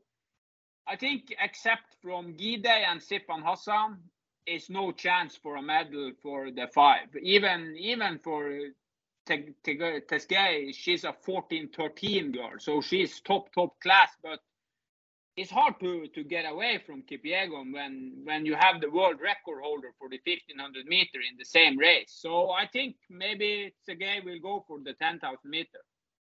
Okay, well, let's. Uh, Ty- Taya was second, 29.57, and Halui was third in 29.59. So three girls sub 30. So it was a good race. Tsegay went far away early, so it was a, a one girl girl show for a lot of the race. And in the men's race, Aregawi and Barega took it out. Last 200 meter, you saw that Barega didn't have the last kick left, and Aregawi really wanted this. Uh, yeah, this victory. So 26.50 for Aregawi and 26.51 for Barega. And we had a 17 year old guy running 27.08, Yishmei Dilu. I'm not sure with the with the age and African people, you never know. But uh, Did he have hair? Was 27. bald? ah, Big to be mustache? honest, uh, Nah, to be honest, he was he he looked quite young. Was really skinny. Yeah, maybe one to watch in the future. But uh, 27 or 8 for an Ethiopian guy is not mind blowing. No, but if he's 17, then it is. Yeah, yeah. If you're 17, it's good. If you're 25, it's not that good. yeah. All right. Let's talk about the Gold Coast now. We'll go to the. Did That's half. coming up this weekend. Yeah. So this is generally the best half marathon of the year. Uh, let's talk about the half marathon first. So let me pull that up. Um, you got these open? Yeah, I do. Here we go. Let's uh, we'll go through the top three first ladies. Um, so the kind of the star of the show, who they brought over is Kyra D'Amato. Now, everyone makes fun of me for saying Kyra D'Amato. Apparently, it's Kira. Yeah, Um, I'd say Kira. Well, I'm saying Kyra. um, and she's run 67.55 before. We heard before that maybe she wants 66 pace. Uh, then there's a gap down to Ellie Pashley, who um, she's got a lot of confidence at the moment, actually. She's right, real up and about. She's like throwing shade at people within our group, telling them that she's going to smack them up, that kind of stuff. Um, Izzi Batt-Doyle has a PB of 109.27 a couple of Japanese girls there. Then Leanne Pompiani, who's kind of the well, she's the she's the inform athlete on the roads. So she's she's coming off Launceston with an uh, Australian soil best 10k, and uh, she's got to be the favourite from the Australian girls. Would you consider that, Croaks? Yeah, I'd say so. Just given what she ran over 10k, and I don't think she lacks strength. So you combine what she's running over 10k at the moment with the strength, and I think she's um, you know, should rewrite that PB hopefully. Yeah, you reckon she goes with um, Kyra D'Amato? Oh, I don't know. It depends. Like if she's going 66, then no. Um, but if she's going, I don't know, like 68 or something potentially. Yeah. All right. Um, Chriso, thoughts here? Nah, you can see Ellie. She's a bit of the same as uh, other people in this show. When she, the shape is good, the, the comments are good at Strava. The, yeah, self confidence is better. So I believe in Ellie now. And at the same time, I know what kind of level Ev- Ellie have been on before the yeah before the kid arrived and everything. So I think she's coming back, and I think we uh, the best of Ellie is is yet to come. Agree. Uh, all right. So, all right. Well, Men's probably, yeah, like so Brett's at the top of the list there with his Australian record is. of 59 57. Um, but then you've got like a Japanese guy, uh, Keijiro Mogi, 60 minutes and 33. Um, and then Jin Uasa, 62 35. Um, and then you've got like a bunch of Aussies like Seth O'Donnell, Andre Waring, Ryan Gregson, Adrian Potter, but it's hard to go past Brett here. it is, but the depth isn't here this year. Hmm. Not not compared to other years. I don't think. I reckon we had more 62 athletes in the past. Uh, J- Jack Rayner is pretty good at winning this race. I'm going to pick Brett. Can't really can't really go past him. Can't see anyone within that field beating beating Brett. Just the well, I guess just one of the like depending on the Japanese guys, you know, like I, I don't know much about these guys, and so maybe you know if that was an old PB and they're in better shape than that, like you know, sixty. If that guy can run 60 33, I reckon he beats Brett. I don't reckon Brett runs faster than 60 33 on the weekend. Yeah, or it could be like Benny Saint with a 62 minute half. Yeah. He's probably not quite in that shape right now.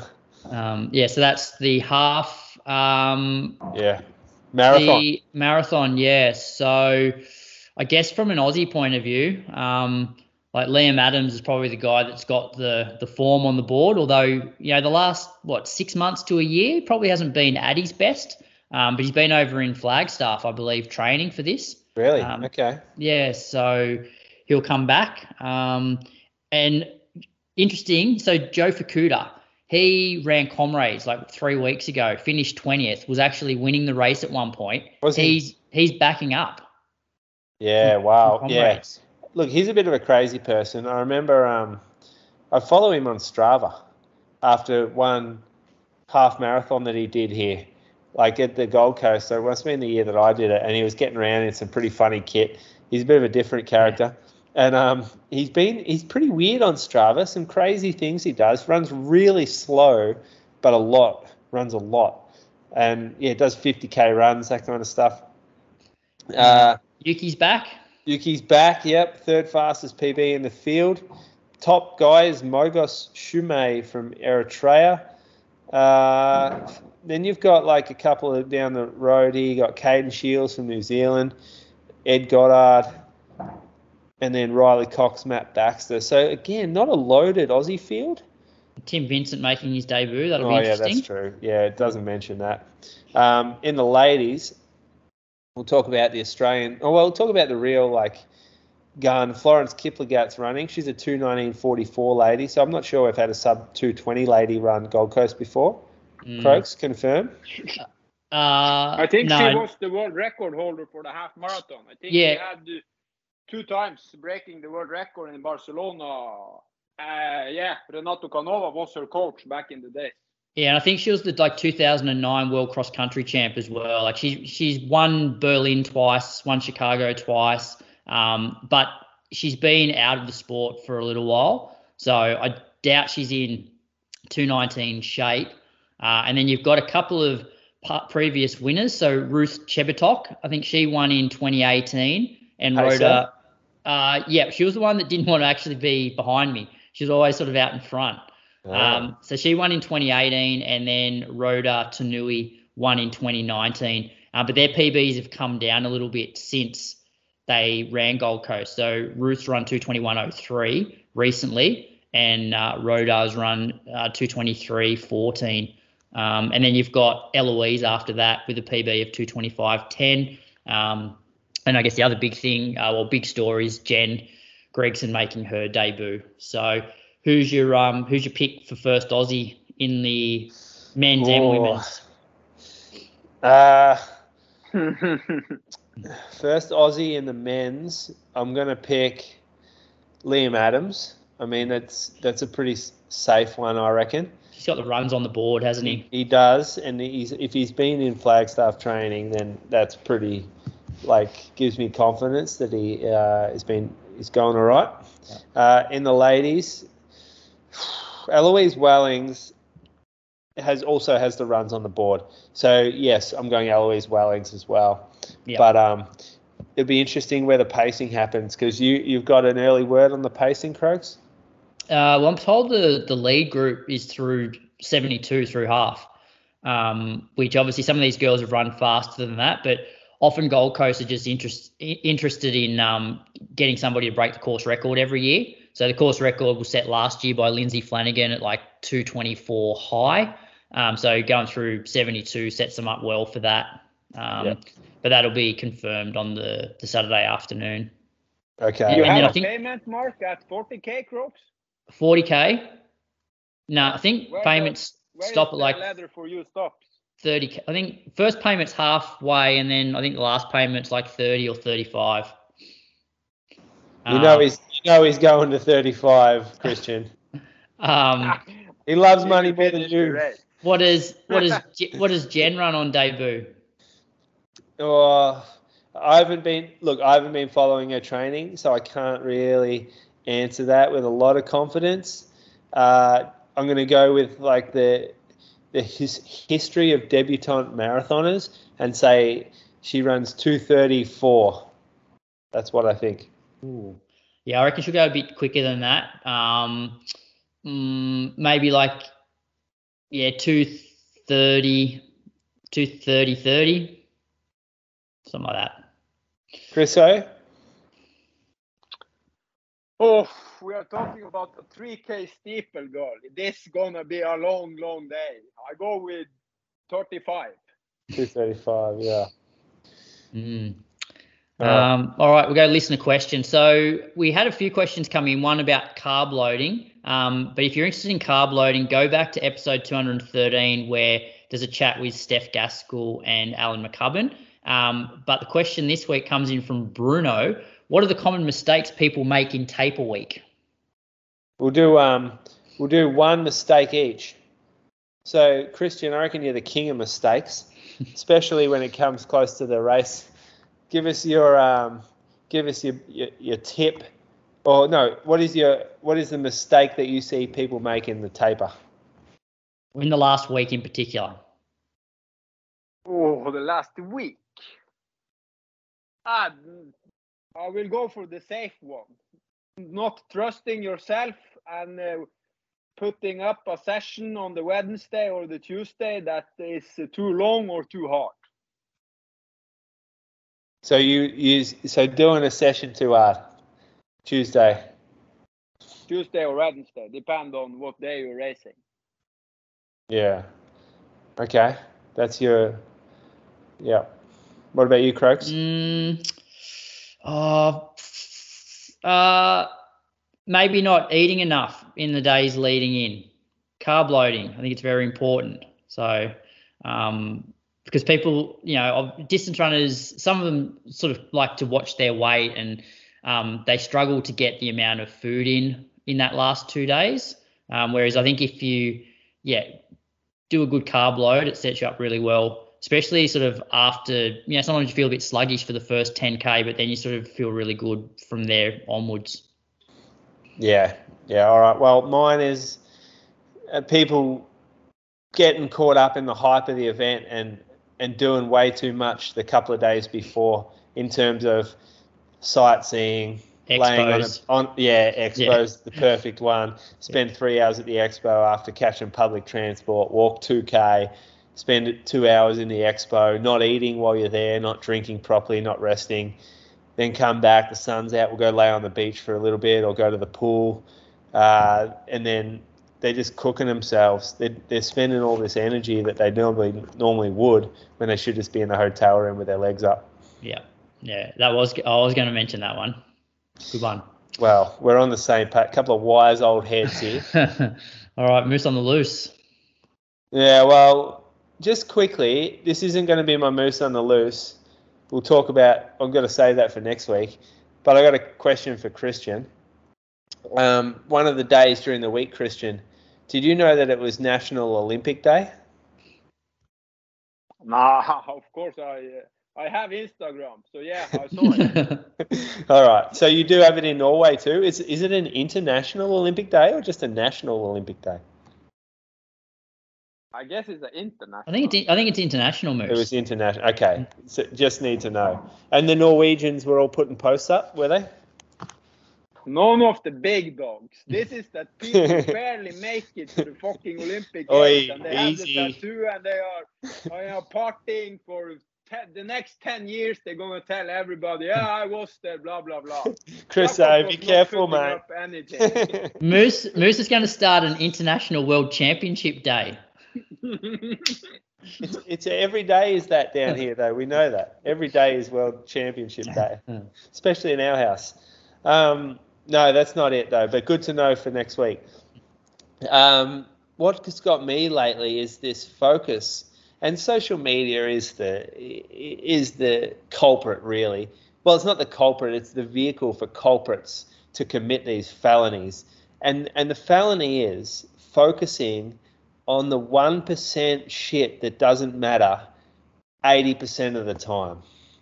It's like someone always trying to sell some secret or some stretch or strengthening exercise or running drill or workout or race or location or product. It's just all bullshit. And all I keep seeing pop, popping up is 1% stuff. Oh, take this fucking magnesium supplement and you're going to sleep better and that's going to be the key to better performance. And or you can do this particular workout on the track and it's magic for improving your speed. Hmm. Or perhaps you should do yoga beforehand and it really releases your hips so you're going to have better range. Or or maybe you do hill sprints after your run so you you're getting this sort of neuromuscular adaptation.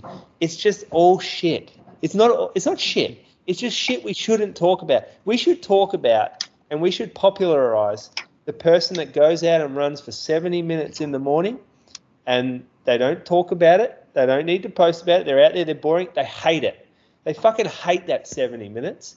And do you know what else they hate? They hate the 30 minutes that night where they run in the dark with their headlamp on when it's raining. Mm. And they're not wearing special clothes for it and they're not taking a magic supplement afterwards that's going to help them recover and they're not putting fucking sleep patches over their eyes where they get magic sleep or they're not taking special microwave meals that help their nutrition. They're just putting in as kristian says it good honest work and that's what gets people fit and better at running. And no one talks about it. Why aren't we talking about that? Why aren't we popularizing that person Another way of putting it, Moose, is if you look at your Strava and you see lots of consistent big volume skyscrapers, that's the key to running well.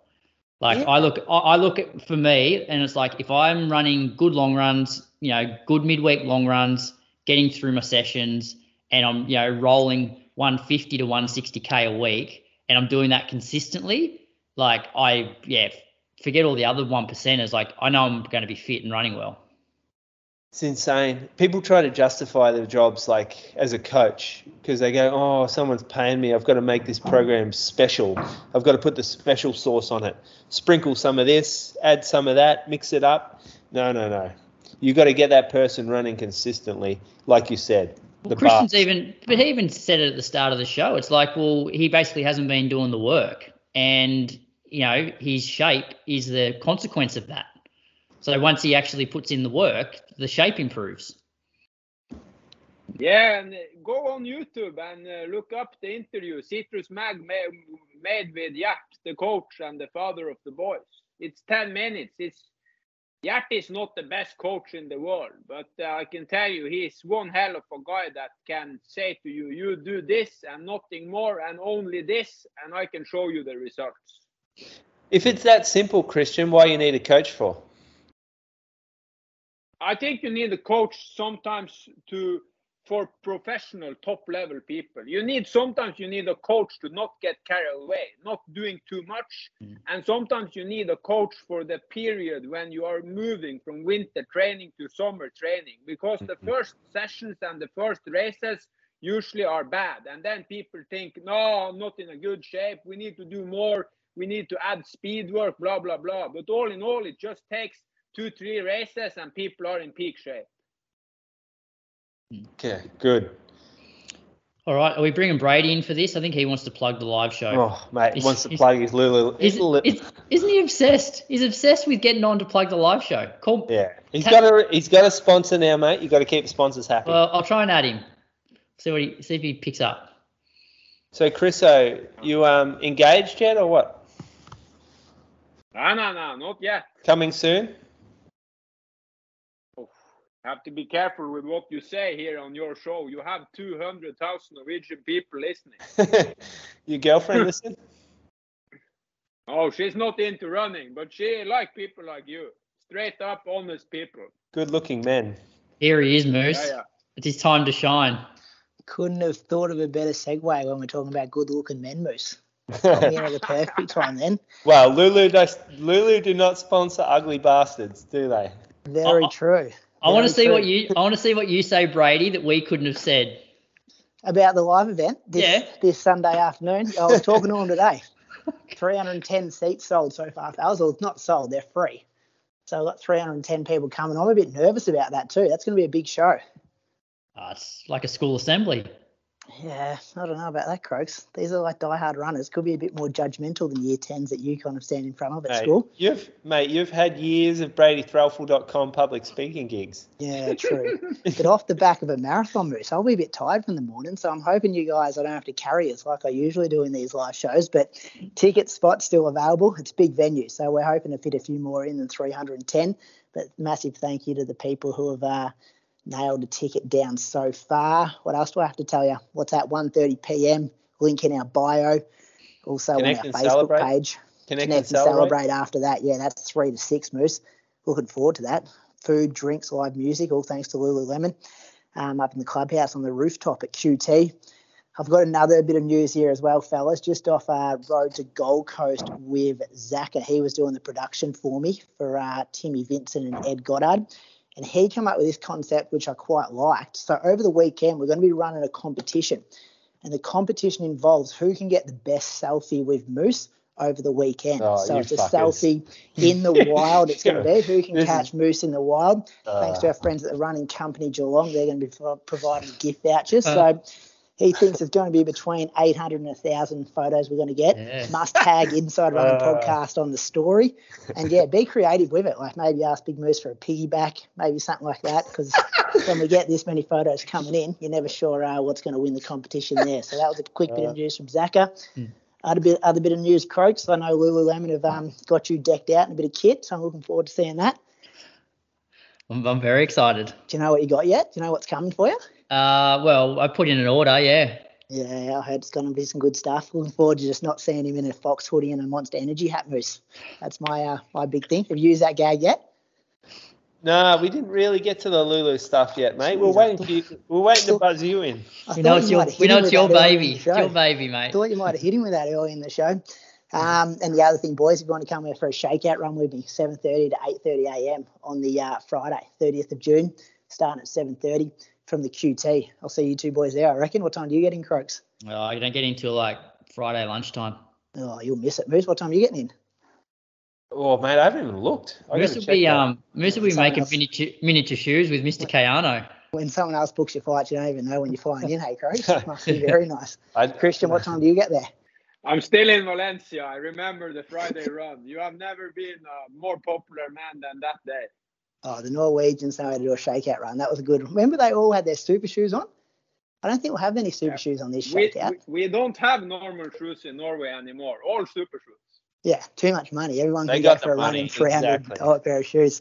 So that'd be good, fellas. But uh, yeah, thanks for letting me come in. I was a bit nervous, like waiting for my phone to ring. This is what our guests must feel like every time we say just to just to call you up. Has it been a good show? We're umming and ahhing whether we actually call I you or actually not. thought, I'm like, you guys just bailed on this. You're not going to call me. Um, It's been yeah. a good show, Croaks. You gone deep? Nah, I'm cook as a dog. Oh, you're sick. I, I, I did good, though. mate. I've been I've been You pretty good? good. I had some funny jokes. I had I'm looking funny forward to listening. Kristian's Moose, been um, clean. Moose put a lot of effort into uh, the intros. Well, he did that with Ali the other week, didn't Mm. he? But I I've didn't never heard the really. introduction go so long. Yeah, oh, was probably longer tonight. I give It's been a long show, letter. Brady. We're, we're at two hours and five minutes. Yeah, can Yeah, you fuck good. off, mate? How We're, much we're, the stuff I got to cut that Kristian said? No, for iTunes it's all- Podbean? It's all Pod- clean. Spotify.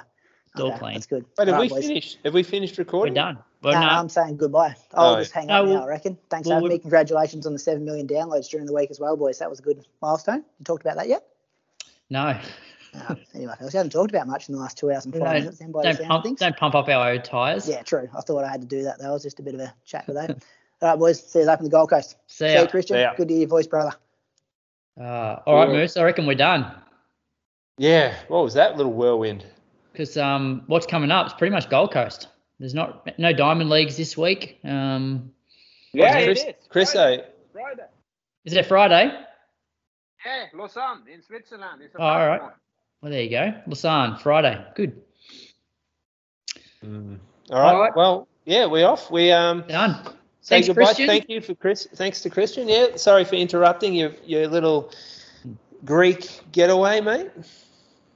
Yeah, but I also have to say, I mean, the road to Valencia or the pickup once a month is a good show, but something has to be with you two guys. What do you mean something has to be with us? No, something else. This is a big step up.